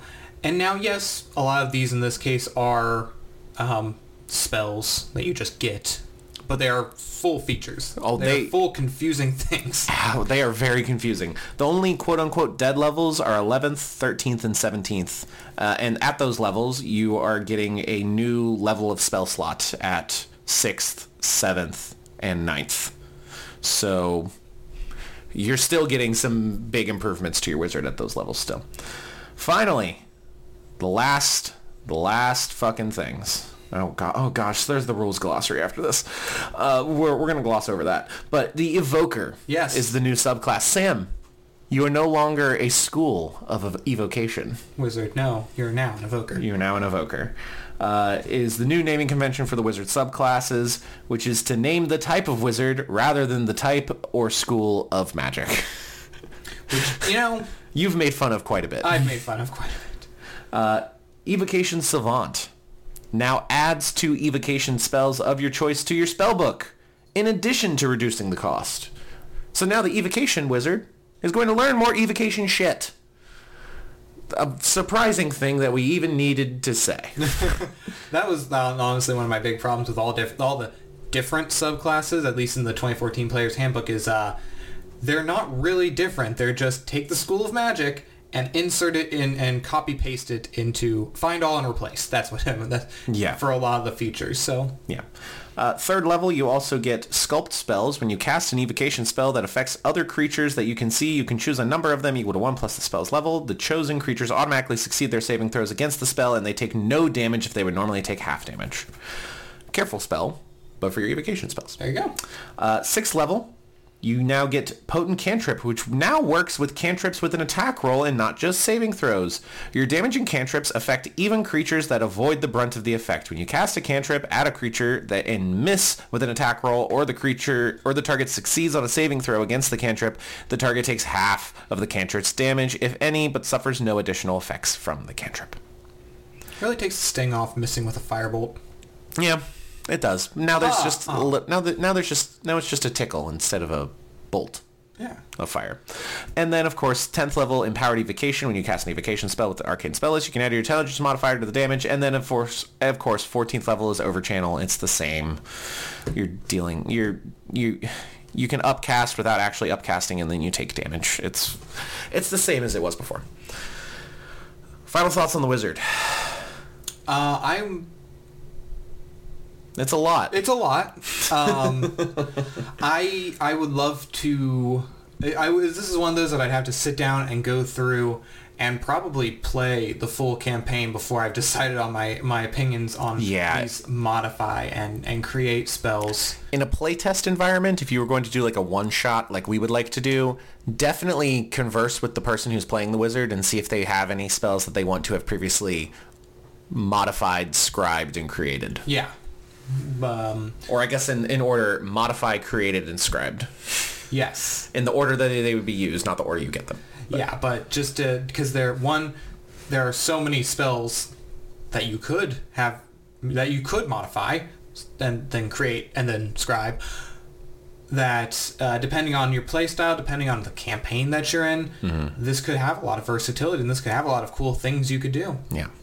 Finally, at long last, we come to the rules glossary. This will go quickly. Uh, change log for the rules glossary. Uh, there's a list of entries that have been added, revised, removed since the previous Unearthed Arcana. If an entry is removed from the glossary, that entry is not moving forward in the playtest. Please use the relevant rule for the 2014 Player's Handbook instead of the removed entry. The removed entries are changes to the Artisan's tools, the dying condition, the exhausted condition, the gaming set tool, and the musical instrument tool. So all of those have been removed. They have now been reverted back to 2014. The new and revised entries, there are only three. Death saving throws replaces the dying condition that appeared in the previous UA. The influence action, it clarifies that the DM drives both the use and the DCs of this action. Why does it need to be an action? We've railed against the, inf- the influence action before. I think it is bad to have it actively. Yeah. True Sight clarifies the appearance of visual illusions to the creature with True Sight. Other than that, there are no changes in the rules glossary, which means we can wrap up our section of the first part of the podcast at, let's see, Two hours? hour 58. One hour and 58 minutes. What do you think of the Player's Handbook playtest number five? Playtest number five, I think, uh, has a lot of positive um, changes to it, especially in those first couple of classes. We see uh, the barbarian, the fighter, and the sorcerer. Um, and compare compared to the ones we've uh, previous playtests, namely the druid and paladin playtest, um, I there's just so much to look at here that the fact that we now have the ability to actually go sit down and play, Oh my gosh, yes. we can actually play test. We can create characters. We can create several different types of characters. Uh, pretty much all of the classes except I think it's just the monk and the bard. No, the bard was an expert. bard, yeah. I think it's just, the, it just the monk. monk? Let's see. Bard, barbarian, fighter, cleric, druid. Monk is not. Paladin, ranger, warlock, sorcerer, wizard, Rogue. rogue. Uh, yeah, we're Yeah. just missing the monk at this Missing point. Missing the monk, and they're not doing the artificer because that not. not the, that was the Tasha thing. Yeah. Um. So yeah, we have the ability to play all of the classes except the monk now, and uh, they, we can actually see what it's like to play the game. We have all the we have all the uh, the spell lists available, all the changes to specific spells that have been made. Uh, thankfully, you can only you only need to reference the rules glossary for this most recent playtest for rules changes, whereas everything else is defaulted to the 2014 Player's Handbook version. So that's useful as well. At long last, let's move on from Dungeons and Dragons and let's talk about Magic the Gathering because uh, Magic has had the uh, Magic Con in Minneapolis where they showed off a lot of stuff in the preview panel. This is a Twitter thread that I'm going to be referencing from uh, Wizards underscore Magic, ma- the official Magic the Gathering account. We got a lot of things to go through for upcoming Magic products. First off, Magic the Gathering Universes Beyond Doctor Who. Sam, you like the Doctor I Who. do enjoy Doctor Who. Who is the Doctor? That's the question. Good. Is going to have four four pre-constructed commander decks in the Doctor Who universe, each with 50 new cards. Are each of them going to have 50 new cards from each other? It's probably 50 new cards total across all four, would Yeah. be my guess. Yeah, I I don't see them create. I mean, they could create 200 new cards for this product. We saw a lot of new cards from uh, the Warhammer Universes Beyond, but we'll have to see. Yes. We'll have to see. The first deck that they show is Blast from the Past. It's a deck that goes through the storied history of the franchise, and it features the first eight Doctors in Doctor Who. It is going to be blue, white, and green in the colors, and they showed off some art, no cards, but they showed off art for the fourth Doctor asking, would you like a jelly baby? And then uh, Sarah Jane Smith going on a little adventure. Uh, and they are also going to introduce a new com- uh, a new mechanic called Doctor's Companion, which allows you to have two commanders if the other is a doctor. The design team felt it only right that we highlight the dynamic duos so prevalent in the show. This seems you can have a second commander if one of them is the doctor.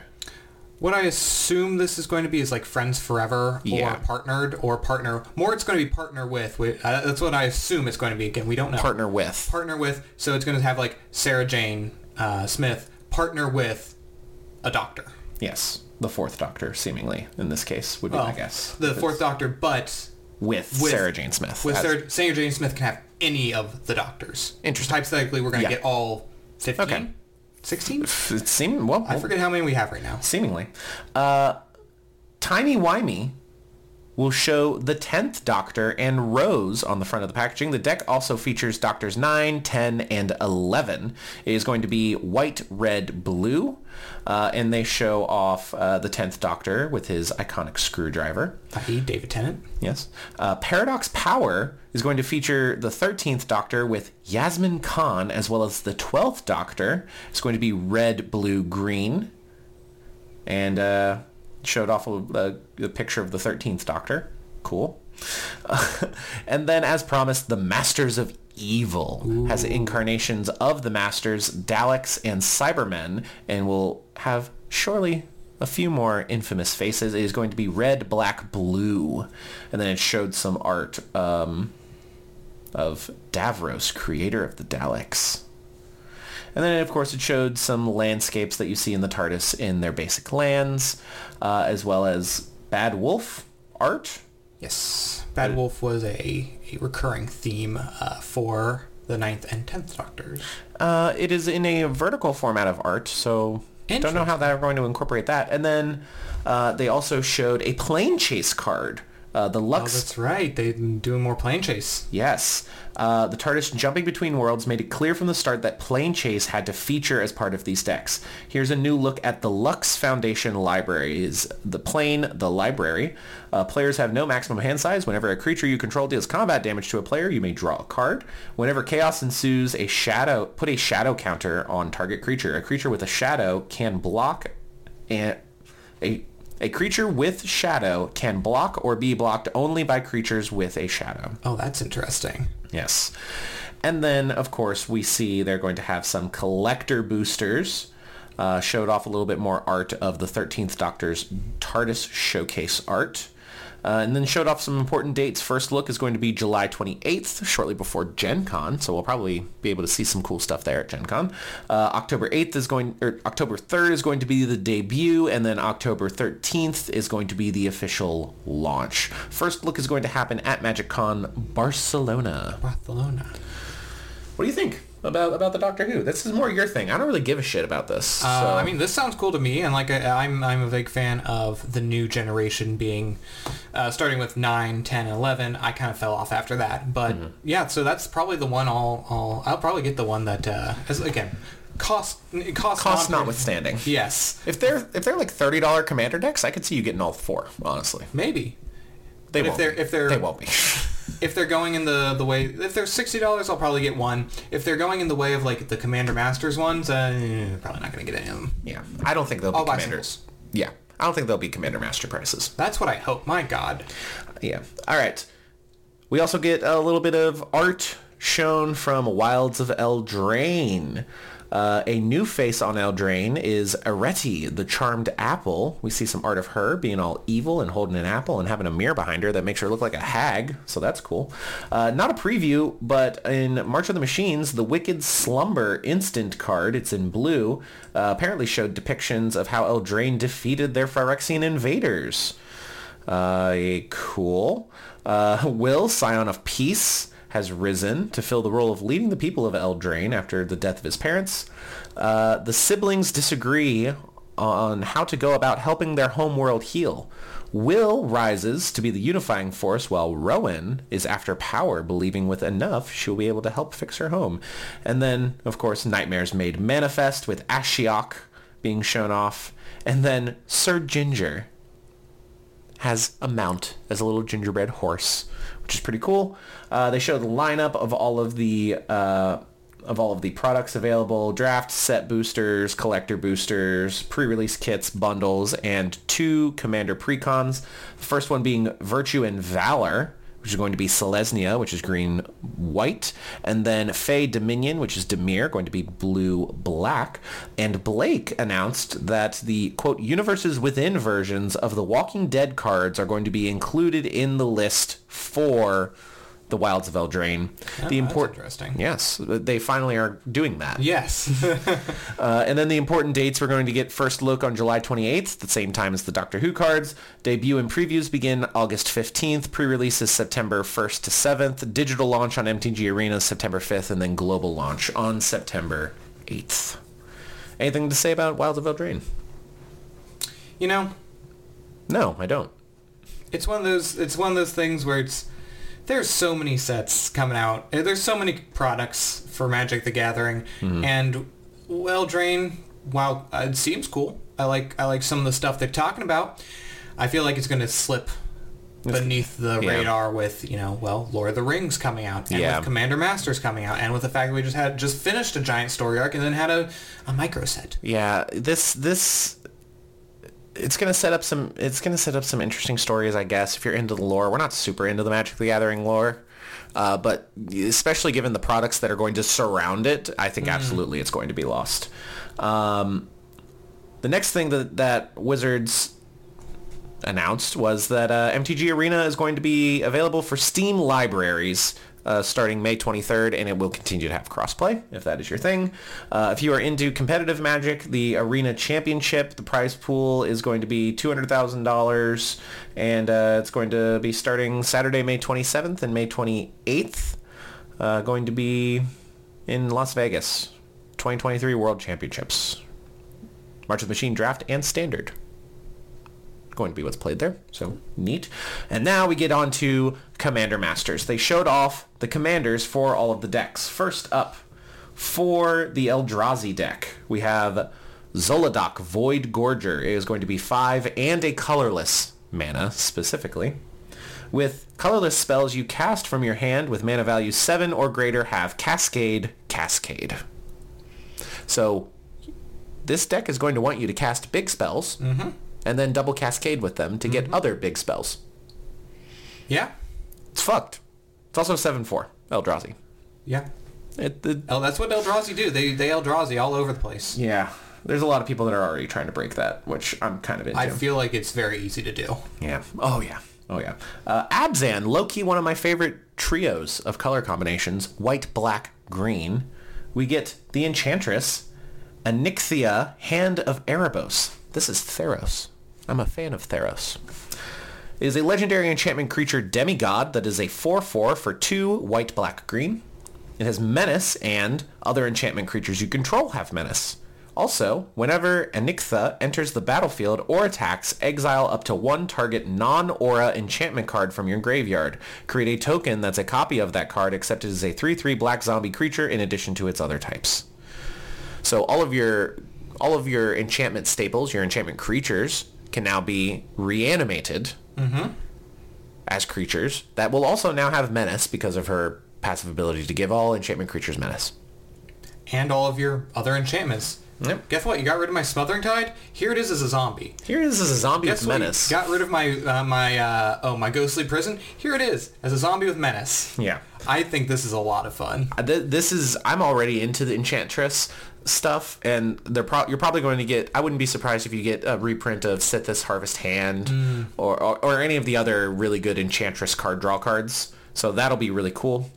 Uh, next we have oh boy, it's a Planeswalker, Commodore Guff. In the lore, supposedly a the writer of the multiverse, and his abilities don't really reflect that. uh, it is a planeswalker for one blue, red, white. It is a starting five loyalty. Static ability of at the beginning of your end step, put a loyalty counter on another target planeswalker you control. It has a plus one for create a 1-1 red wizard creature token with tap to add red mana. Spend this mana only to cast a planeswalker spell. It has minus three to draw X cards and Commodore Guff deals X damage to each opponent where X is the number of planeswalkers you control kind of underwhelming, especially for the supposed writer of the multiverse. Yeah, It's got some cool art.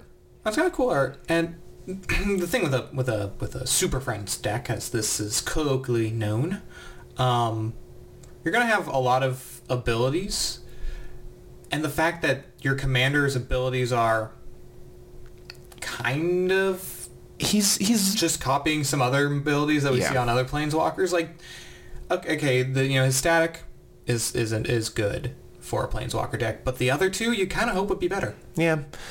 I the f- He why, doesn't even have an ultimate. yeah he doesn't. It's it's one of those. Uh, I don't know. I he could he could have been a lot more powerful. I'm I'm skeptical of that deck. At last we have the Sliver deck. Slivers. You've heard Queen, you've heard Overlord, you've heard Legion, you've heard Li- Hive Lord. Now you have Sliver Grave Mother. For WUBRG, which is one of every color, you get a 6-6 legendary creature Sliver. The legend rule doesn't apply to slivers you control. Each Sliver creature card in your graveyard has Encore X, where X is its mana value. Sliver Grave Mother has Encore 5. Encore, for those of you that don't know, you pay the cost, exile this card from your graveyard. For each opponent, create a token copy that attacks that opponent this turn, if able. They gain haste, sacrifice them at the beginning of the next end step, activate only as a sorcery. Do you want three Queen Slivers? Do you want three Overlord Slivers? Do you want three Legion Slivers? Or Hive Lord Slivers? Or First Slivers? You can get three of them. They're not going to die to Legend Rule. Nope. well, die when you have to sacrifice them, but But for I mean, that's that's going to be you set up and then you pop. You, Yeah. You sliver all over the place. oh, and and any any of your slivers are going to be able to pop back in at any point. So they finally get rid of one of your major sliver pieces. You can get them back. You get three of them. You get to swing all of them at each of your opponents, and then they'll go away. Yeah. So slivers already have an annoying their annoying feature of every other sliver has this, Oh yeah, and now uh, now it's even it's going to be even more fun. yeah. Also, so we also get the art of the actual Commander Masters boxes for the Commander's decks. But uh, there are cards that are not in the four decks and are only found in Commander Masters boosters. First up, one not seen since Portal is Personal Tutor with some Strixhaven flavor. Personal Tutor is a one mana sorcery, or a one blue mana for a sorcery, where you search your library for a sorcery card, reveal it, then shuffle your library and put that card on top. Another tutor effect. Probably not going to be a very expensive one because it only tutors up sorceries, but there's a lot of great sorceries that you might want to tutor up. That's true. Next, a well-known and well-beloved green ramp commander in Selvala, Heart of the Wilds. Selvala, Heart of the Wilds is one green green for a 2-3 legendary elf scout. Whenever another creature enters the battlefield, its controller may draw a card if its power is greater than each other creature's power. You can also pay a green mana and tap it to add X mana in any combination of colors where X is the greatest power among creatures you control. A perfectly fine commander for a mono green deck that wants to cast really big things. That's Commander Masters. Real quick, I do have the Amazon page pulled up for it right now. Oh, for fuck's for sake. some pricings because we already knew we've when when they first announced this product we know that we knew that it was going to have some ridiculous prices. Um, right now on Amazon, pre-order prices for uh, we'll just give some the Enduring Enchantments deck is eighty four thirty seven. fuck's sake. Um, the for all th- if you want all four decks, you can get them for three hundred and forty two dollars pre-order. A dra- This is ludicrous. A draft booster box, uh, which is 24 packs of 480 cards, is $349. Uh, sidebar. Sidebar. Why are they doing draft boosters for a set that is designed for Commander? I don't know. That's Why- beyond me. That's that's that's that's a dumb thing to do. I bet the draft the draft environment is not going to be very good for this this set. Especially if it's supposed to be a bunch of powerful, like, you know, relic cards. Yeah. Uh, anyway, the uh, booster box, 24 packs of 360 magic cards, $480. And uh, the collector's booster at this time is four packs for 60 cards is $250. That is the only one that's like relatively normal. Fuck that. Buy singles. Straight up. Buy singles. And then lastly, the thing that we're really all here for. At least I am. Uh, Magic the Gathering Universes Beyond, Lord of the Rings, Tales of Middle-earth. We get a couple more previews of things. Call of the Ring is a one and a black mana enchantment that says at the beginning of your upkeep, the ring tempts you. Whenever you choose a creature as your ring bearer, you may pay two life. If you do, draw a card. Whenever the ring tempts you, you must pick a creature as your ring bearer. So this is basically Phyrexian Arena. Pay two life, draw a card. With the benefit of the ring bearing. The ring is an emblem that you are going to get. We now know what it means when it says the ring tempts you. It is going to be a two-sided token, or I assume it's going to be a token that they include in probably most of the packs. Probably like the the day night token that they include in most Yes. of the werewolf packs. Yes. The ring tempts you. As the ring tempts you, you get an emblem named the ring if you don't have one. Then your emblem gains its next ability and you choose a creature you control to become or remain your king your ring bearer, your king bearer, your ring bearer. The rules are the ring can tempt you even if you don't control a creature. The ring gains its abilities in order from top to bottom. Once it gains an ability, it has that ability for the rest of the game. Each time the ring tempts you, you must choose a creature you control if you control one. Each player can have only one emblem named the ring and only one ring bearer at a time. Oh. There are four abilities associated with the ring. The first ability, your ring bearer is legendary and can't be blocked by creatures with greater power. In a non-commander format, then we, we discussed if they would, if that means they would be legend ruled. But if a legendary creature with one name enter, is on the battlefield and then you play a non-legendary creature with that same name, I don't think the legend rule even applies. So it's weird Correct. that they It would has become to be a legendary. Uh, both both copies would have to be a legendary creature. yeah. So it's weird that it makes it legendary. But I mean, I think it's just flavor. Flavor wins. Flavor wins. Uh, but it can't be blocked by creatures with greater power. That makes some of the cards that we've already seen, like the the Frodo card that like levels up itself. Yeah. And then like Gollum, the one power creatures, that makes them much more powerful when they are the ring bearer, which I think is kind of the point. uh, the second ability is whenever your ring bearer attacks, draw a card, then discard a card. Every time you every time your ring bearer attacks, you loot. It's going to be attacked and likely going to be unblockable by most, at least by one of the players if you're playing commander. Yeah. The third ability, whenever your ring bearer becomes blocked by a creature, that creature's controller sacrifices it at the end of combat. This is different than Death Touch. Yes, because Death Touch says says that if they take da- if the death touching creature damages the other creature, that creature is destroyed.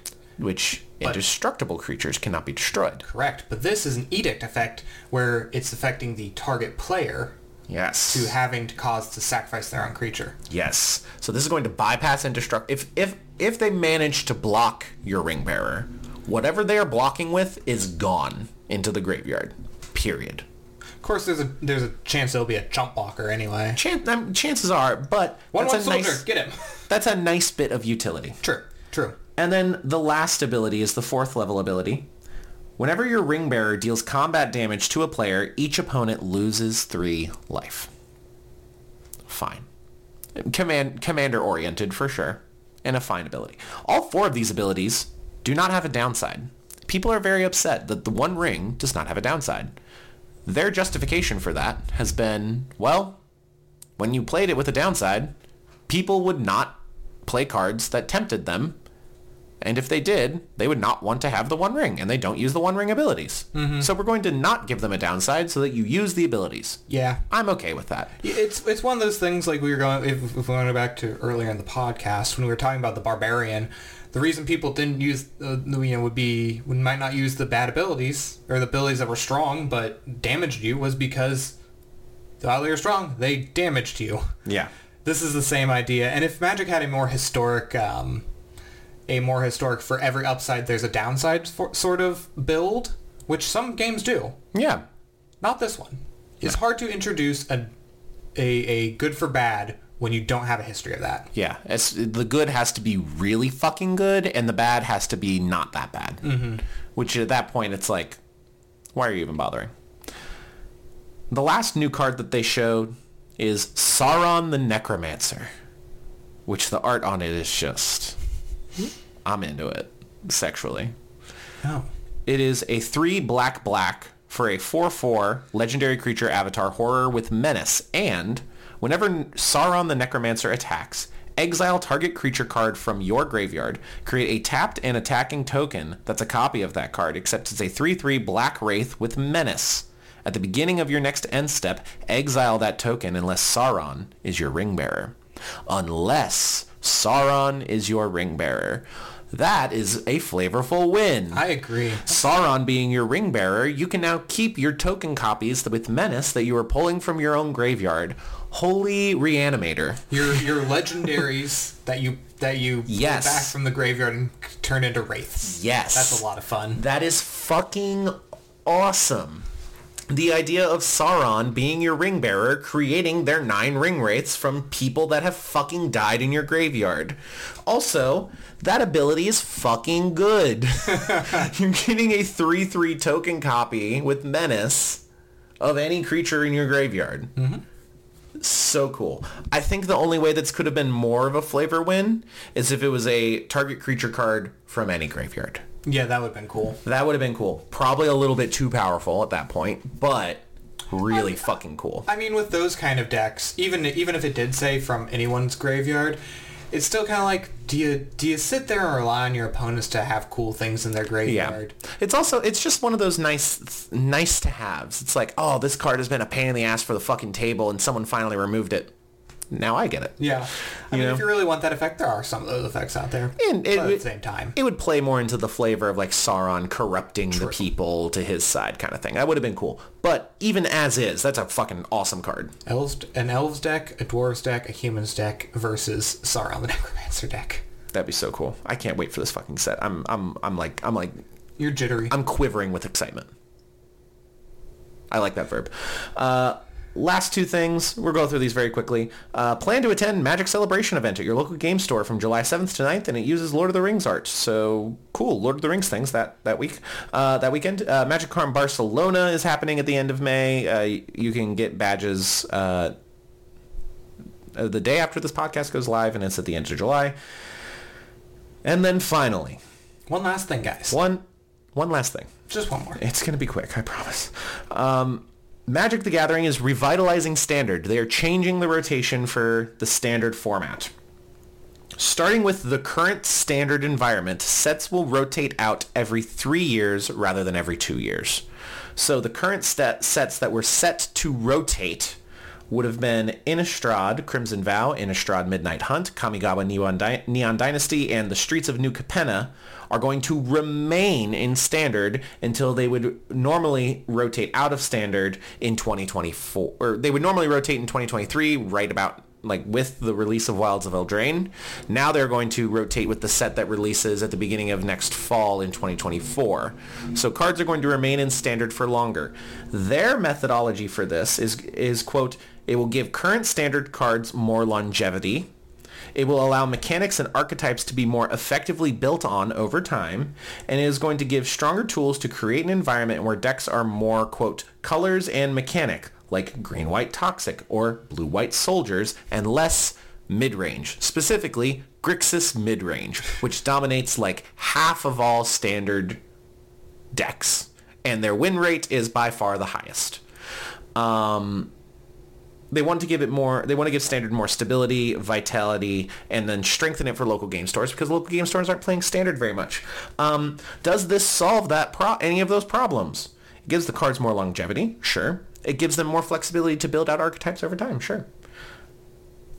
Doesn't really solve the problem unless they ban more cards which is not going to be very good for standard.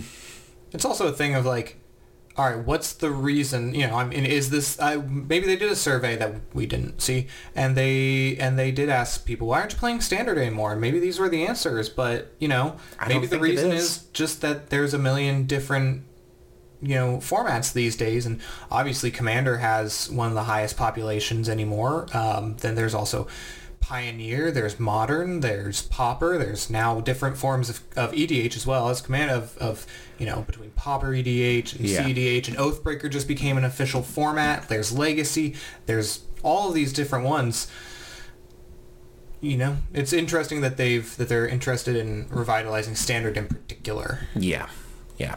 I mean, I get it. Standard is like, it's it's the, best. standard. It's the yes, it's it's the format that gets brand new players in. yeah They have you want to buy the most recent cards. Okay, you can play the most recent cards, and you're going to be playing against the most recent cards. Mm-hmm. Now it's going to be the most recent cards and some cards that have been around for a while, and you're still going to have the problem of all these fucking mid-range decks that don't really commit to a mechanic or a strategy that they've been designing around. So I don't know. I don't think it solves the problem. I I don't play standard, so you know. I only play a little bit on arenas, and from what I've been seeing from other people that do play standard more consistently, they're they're like this seems very unnecessary, and it's just going to lead to more cards being banned. That's fair. Well, Sam, we are almost two and a half hours into this podcast. It is time, as we always do, for me to ramble off a little bit while Sam looks at uh, comments, because at the end of the show, we like to answer questions, comments, concerns, thoughts, and or ideas from both our Discord server as well as the TikTok live chat, where uh, you can watch this podcast where we record it live the day before it goes live on Tuesdays every other week. Uh, this podcast can be found on Apple, Google, Spotify, YouTube, microwave ovens, all of the same. Samuel, what does the TikTok live chat have to say? Way back at the beginning, Jose Maxera says, Guys, I played MTG in my country like 15 years ago. Pretty competitive player. How should I start? I assume get back in. Uh, Magic Arena because it's free and you can get a lot of cards for free and you can relearn you can relearn how to play for one and uh, get uh, some exposure to what the new mechanics are and the new types of cards are. That's what I would do, and then work your way back into paper when you can where where you'll actually be spending money when you are a bit more knowledgeable of the current Magic environment. All right. This is an interesting question. Um, again, a while ago. It's from Off the Cuff Tom. Thoughts on characters. I assume uh, uh, thoughts on players who want to make characters with a unique backstory that's outside of lore. Hmm. For D and D, outside of lore. So this is actually an interesting question that I kind of had a a, a not back and forth, but like I kind of responded to like a, a good six months ago from a creator who played a lot of Pathfinder. In Pathfinder, all the stories happen in the same world. Like they're all there's one setting. The world is the setting, as far as I'm aware. Understand? And uh, his question was back then very similar. What what happens? How in D and D do you you know um, um, balance the fact if if the players want to go somewhere else that's not there? Like where what, what if they want to go to Strixhaven and Yeah. and they're in a uh, uh, Dragonlance campaign? And my kind of response there was um, the lore of D and D is is they have made so many lores that at this point I think they more expect people just to do their own setting and to draw on influences from these different things. But if you're going to play in a Dragonlance campaign, that's because you and your players have agreed that you want to play in a Dragonlance campaign. And that means the players probably want to build characters that are Dragonlance characters. If they want to build Strixhaven characters, then they would have talked to you about can we do Strixhaven? Exactly. So I think if if you are very if you ha- if you have presented it to your players that you want to play in this certain setting, then the, you should have buy-in from everybody that they're going to be in this setting. On the other hand, if you're brewing your own homebrew world, there's no reason that you can't have your players work with you collaboratively to build in this thing that they want to do. Yeah, I agree. That's a, that's a very good answer. You should do the that thing that you were doing. You should vamp. The vamp? Vamp. The vamping thing. Well, oh, merch. We ha- we talked about this at the top of the show. We have merch. You can check the link in Linktree in the bio. It should be the first link. We also have an Amazon affiliate store where you can get any of the products that we use for our live streams when we play Magic the Gathering, as well as products that we use uh, while playing D&D. Uh, we do get a small commission on those. Uh, you can follow us on Twitter, on, on Instagram. You can subscribe to us on YouTube. Sam does a lot of cool shorts over there. Uh, I've always wanted to play D&D. It's hard to learn. It's always a good question to answer. Yes and no. Uh, It's it- again, it depends on who you are playing with, how they like to play, what class you decide to play, what character you decide to make. If you want to, uh, if you're a brand new player, you've never played D and D before, and you were like, I really want to be a warlock, that's probably not going to be a very good learning experience for you. Because there's a lot of shit that you need to do as a warlock to build your character. If you're like, I just want to run up and swing a sword and fight some things, oh yeah, you can you can build a fighter in like 10 minutes. And it's going to be a lot easier to get through the character building process because that is the big barrier in my mind to D&D for new people is the character creation process. Mm. Actually playing the game, you can kind of do it on the fly and learn the rules as they come up in a lot of ways. All you need to be primed with is most of your rolls are going to be with this shiny math rock that is a d20 and then you're good to go for the most part. Um, a little extension of that, Ali Pickard asks, have any any hacks for someone who's going to play for the first time and completely in over their head? I think it actually when uh, mentioned of them of the shiny math rocks. Um, first off, if you're hopefully you have a good DM who's willing to help explain things and or you know very much just say roll this. Having different color dice Yes. if you can if you can you know either pick up some from some from friends from some friends or buy multiple sets have each die be a different color so when it says all right roll you know roll me a dexterity saving throw that's going to be the red one Saving your throw, saving throws are red, attacks are blue, your damage is purple, that kind of stuff. um other than that just you know watch some uh, watch some some youtube shorts by the dungeon bros Yes. Also, uh, check out check out some D and D live Place. That's also a good spot. Oh boy, we have a lot of comments right now, guys. there, there's some good conversation happening uh. We've also been going for two and a half hours at this point. I think this might be, if not the longest podcast we've done, it's certainly in the top three. Certainly so in the top three. It's an interesting. What what's something you'd love to see on an online shop from a brick and mortar game store? Oh, from an on on an online shop from a brick and mortar game store. Um, huh. Certainly, like little little tchotchkes and little accessories for gaming, I think is a good thing for online because if you're going to be buying a full-on game at a game store, like a board let's say for example a board game or like your rule books for d&d you're probably going to your local game store for that True. or you're just going to get it on amazon if you're going to have your own online shop as a local game store then you're going to need something that is unique that stands out that might be able to be shared on social media maybe go a little bit viral so like a little more esoteric things uh, and then if you're if you sell cards for trading card games then you probably should have a good selection of singles available Um, okay, here we go. Keenan Perry. Uh, back to the spell points video. When we mentioned spell points video, Yes. have you played with spell points? yes yes i have. Um, i have a hexblade warlock uh, for a campaign that our friend darren was running. Uh, we haven't really played it in a while but i replaced pact magic with the use of spell points and it allowed me to do things like i can cast shield without feeling like i'm wasting a third level spell slot and i still have spell points available to cast uh, hex. I can ca- i can still cast my higher level spells that i have access to that i like as a hexblade so you know I think it's I it's the way I would play a warlock if I were to play a 5e warlock. If I'm playing a 1D&D warlock, probably not. Um, I play in a Star Wars 5th Edition SW5E campaign, and all spellcasters and uh, use spell points. Um, it really simplifies things down, man. Like, not Really? Yeah. Like I just know I have 33 spell points to work with. I have here are my here are my spells. If I need to cast, you know, if I need to cast my you know my my counter spell equivalent, every for every you know if I would need to use every one of these spell slots in order to save my party, I can. Yeah. That's the main thing is that if you need if you just need six third level spell slots, you can use six third level spell slots Uh, let's see. or whatever level that you are capable of making. I don't think six actually works out with the number of spell points you get, but I digress. Math is hard. Uh, Anthony Spiropoulos says feelings on them reverting exhaustion.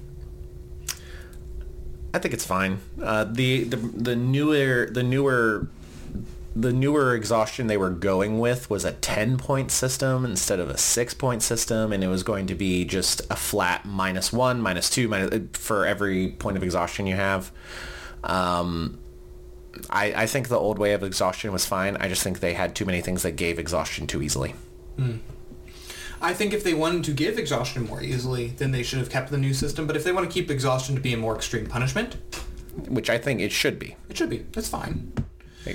Um, they could also just make something new. They could take that exhaustion table they had and just make it something new. Yeah, just change. Yeah, I think I think six levels of exhaustion, dying at ten is fine, but once you once you hit like three levels of exhaustion, you're spiraling very quickly down to six. So I think maybe making six six level dead.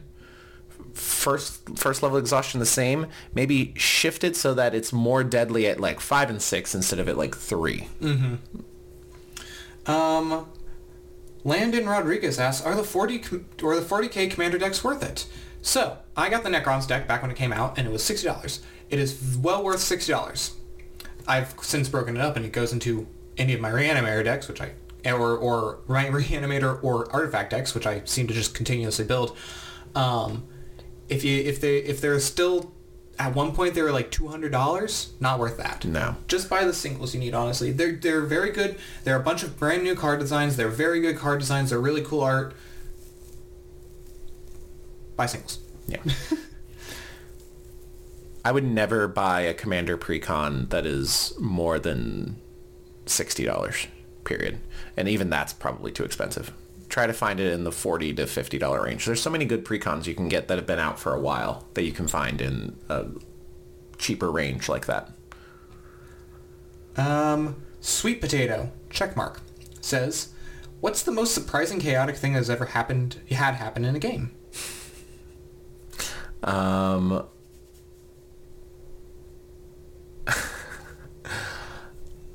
I remember that I remembered something from my homebrew campaign from forever ago, but I can't remember the specifics of it.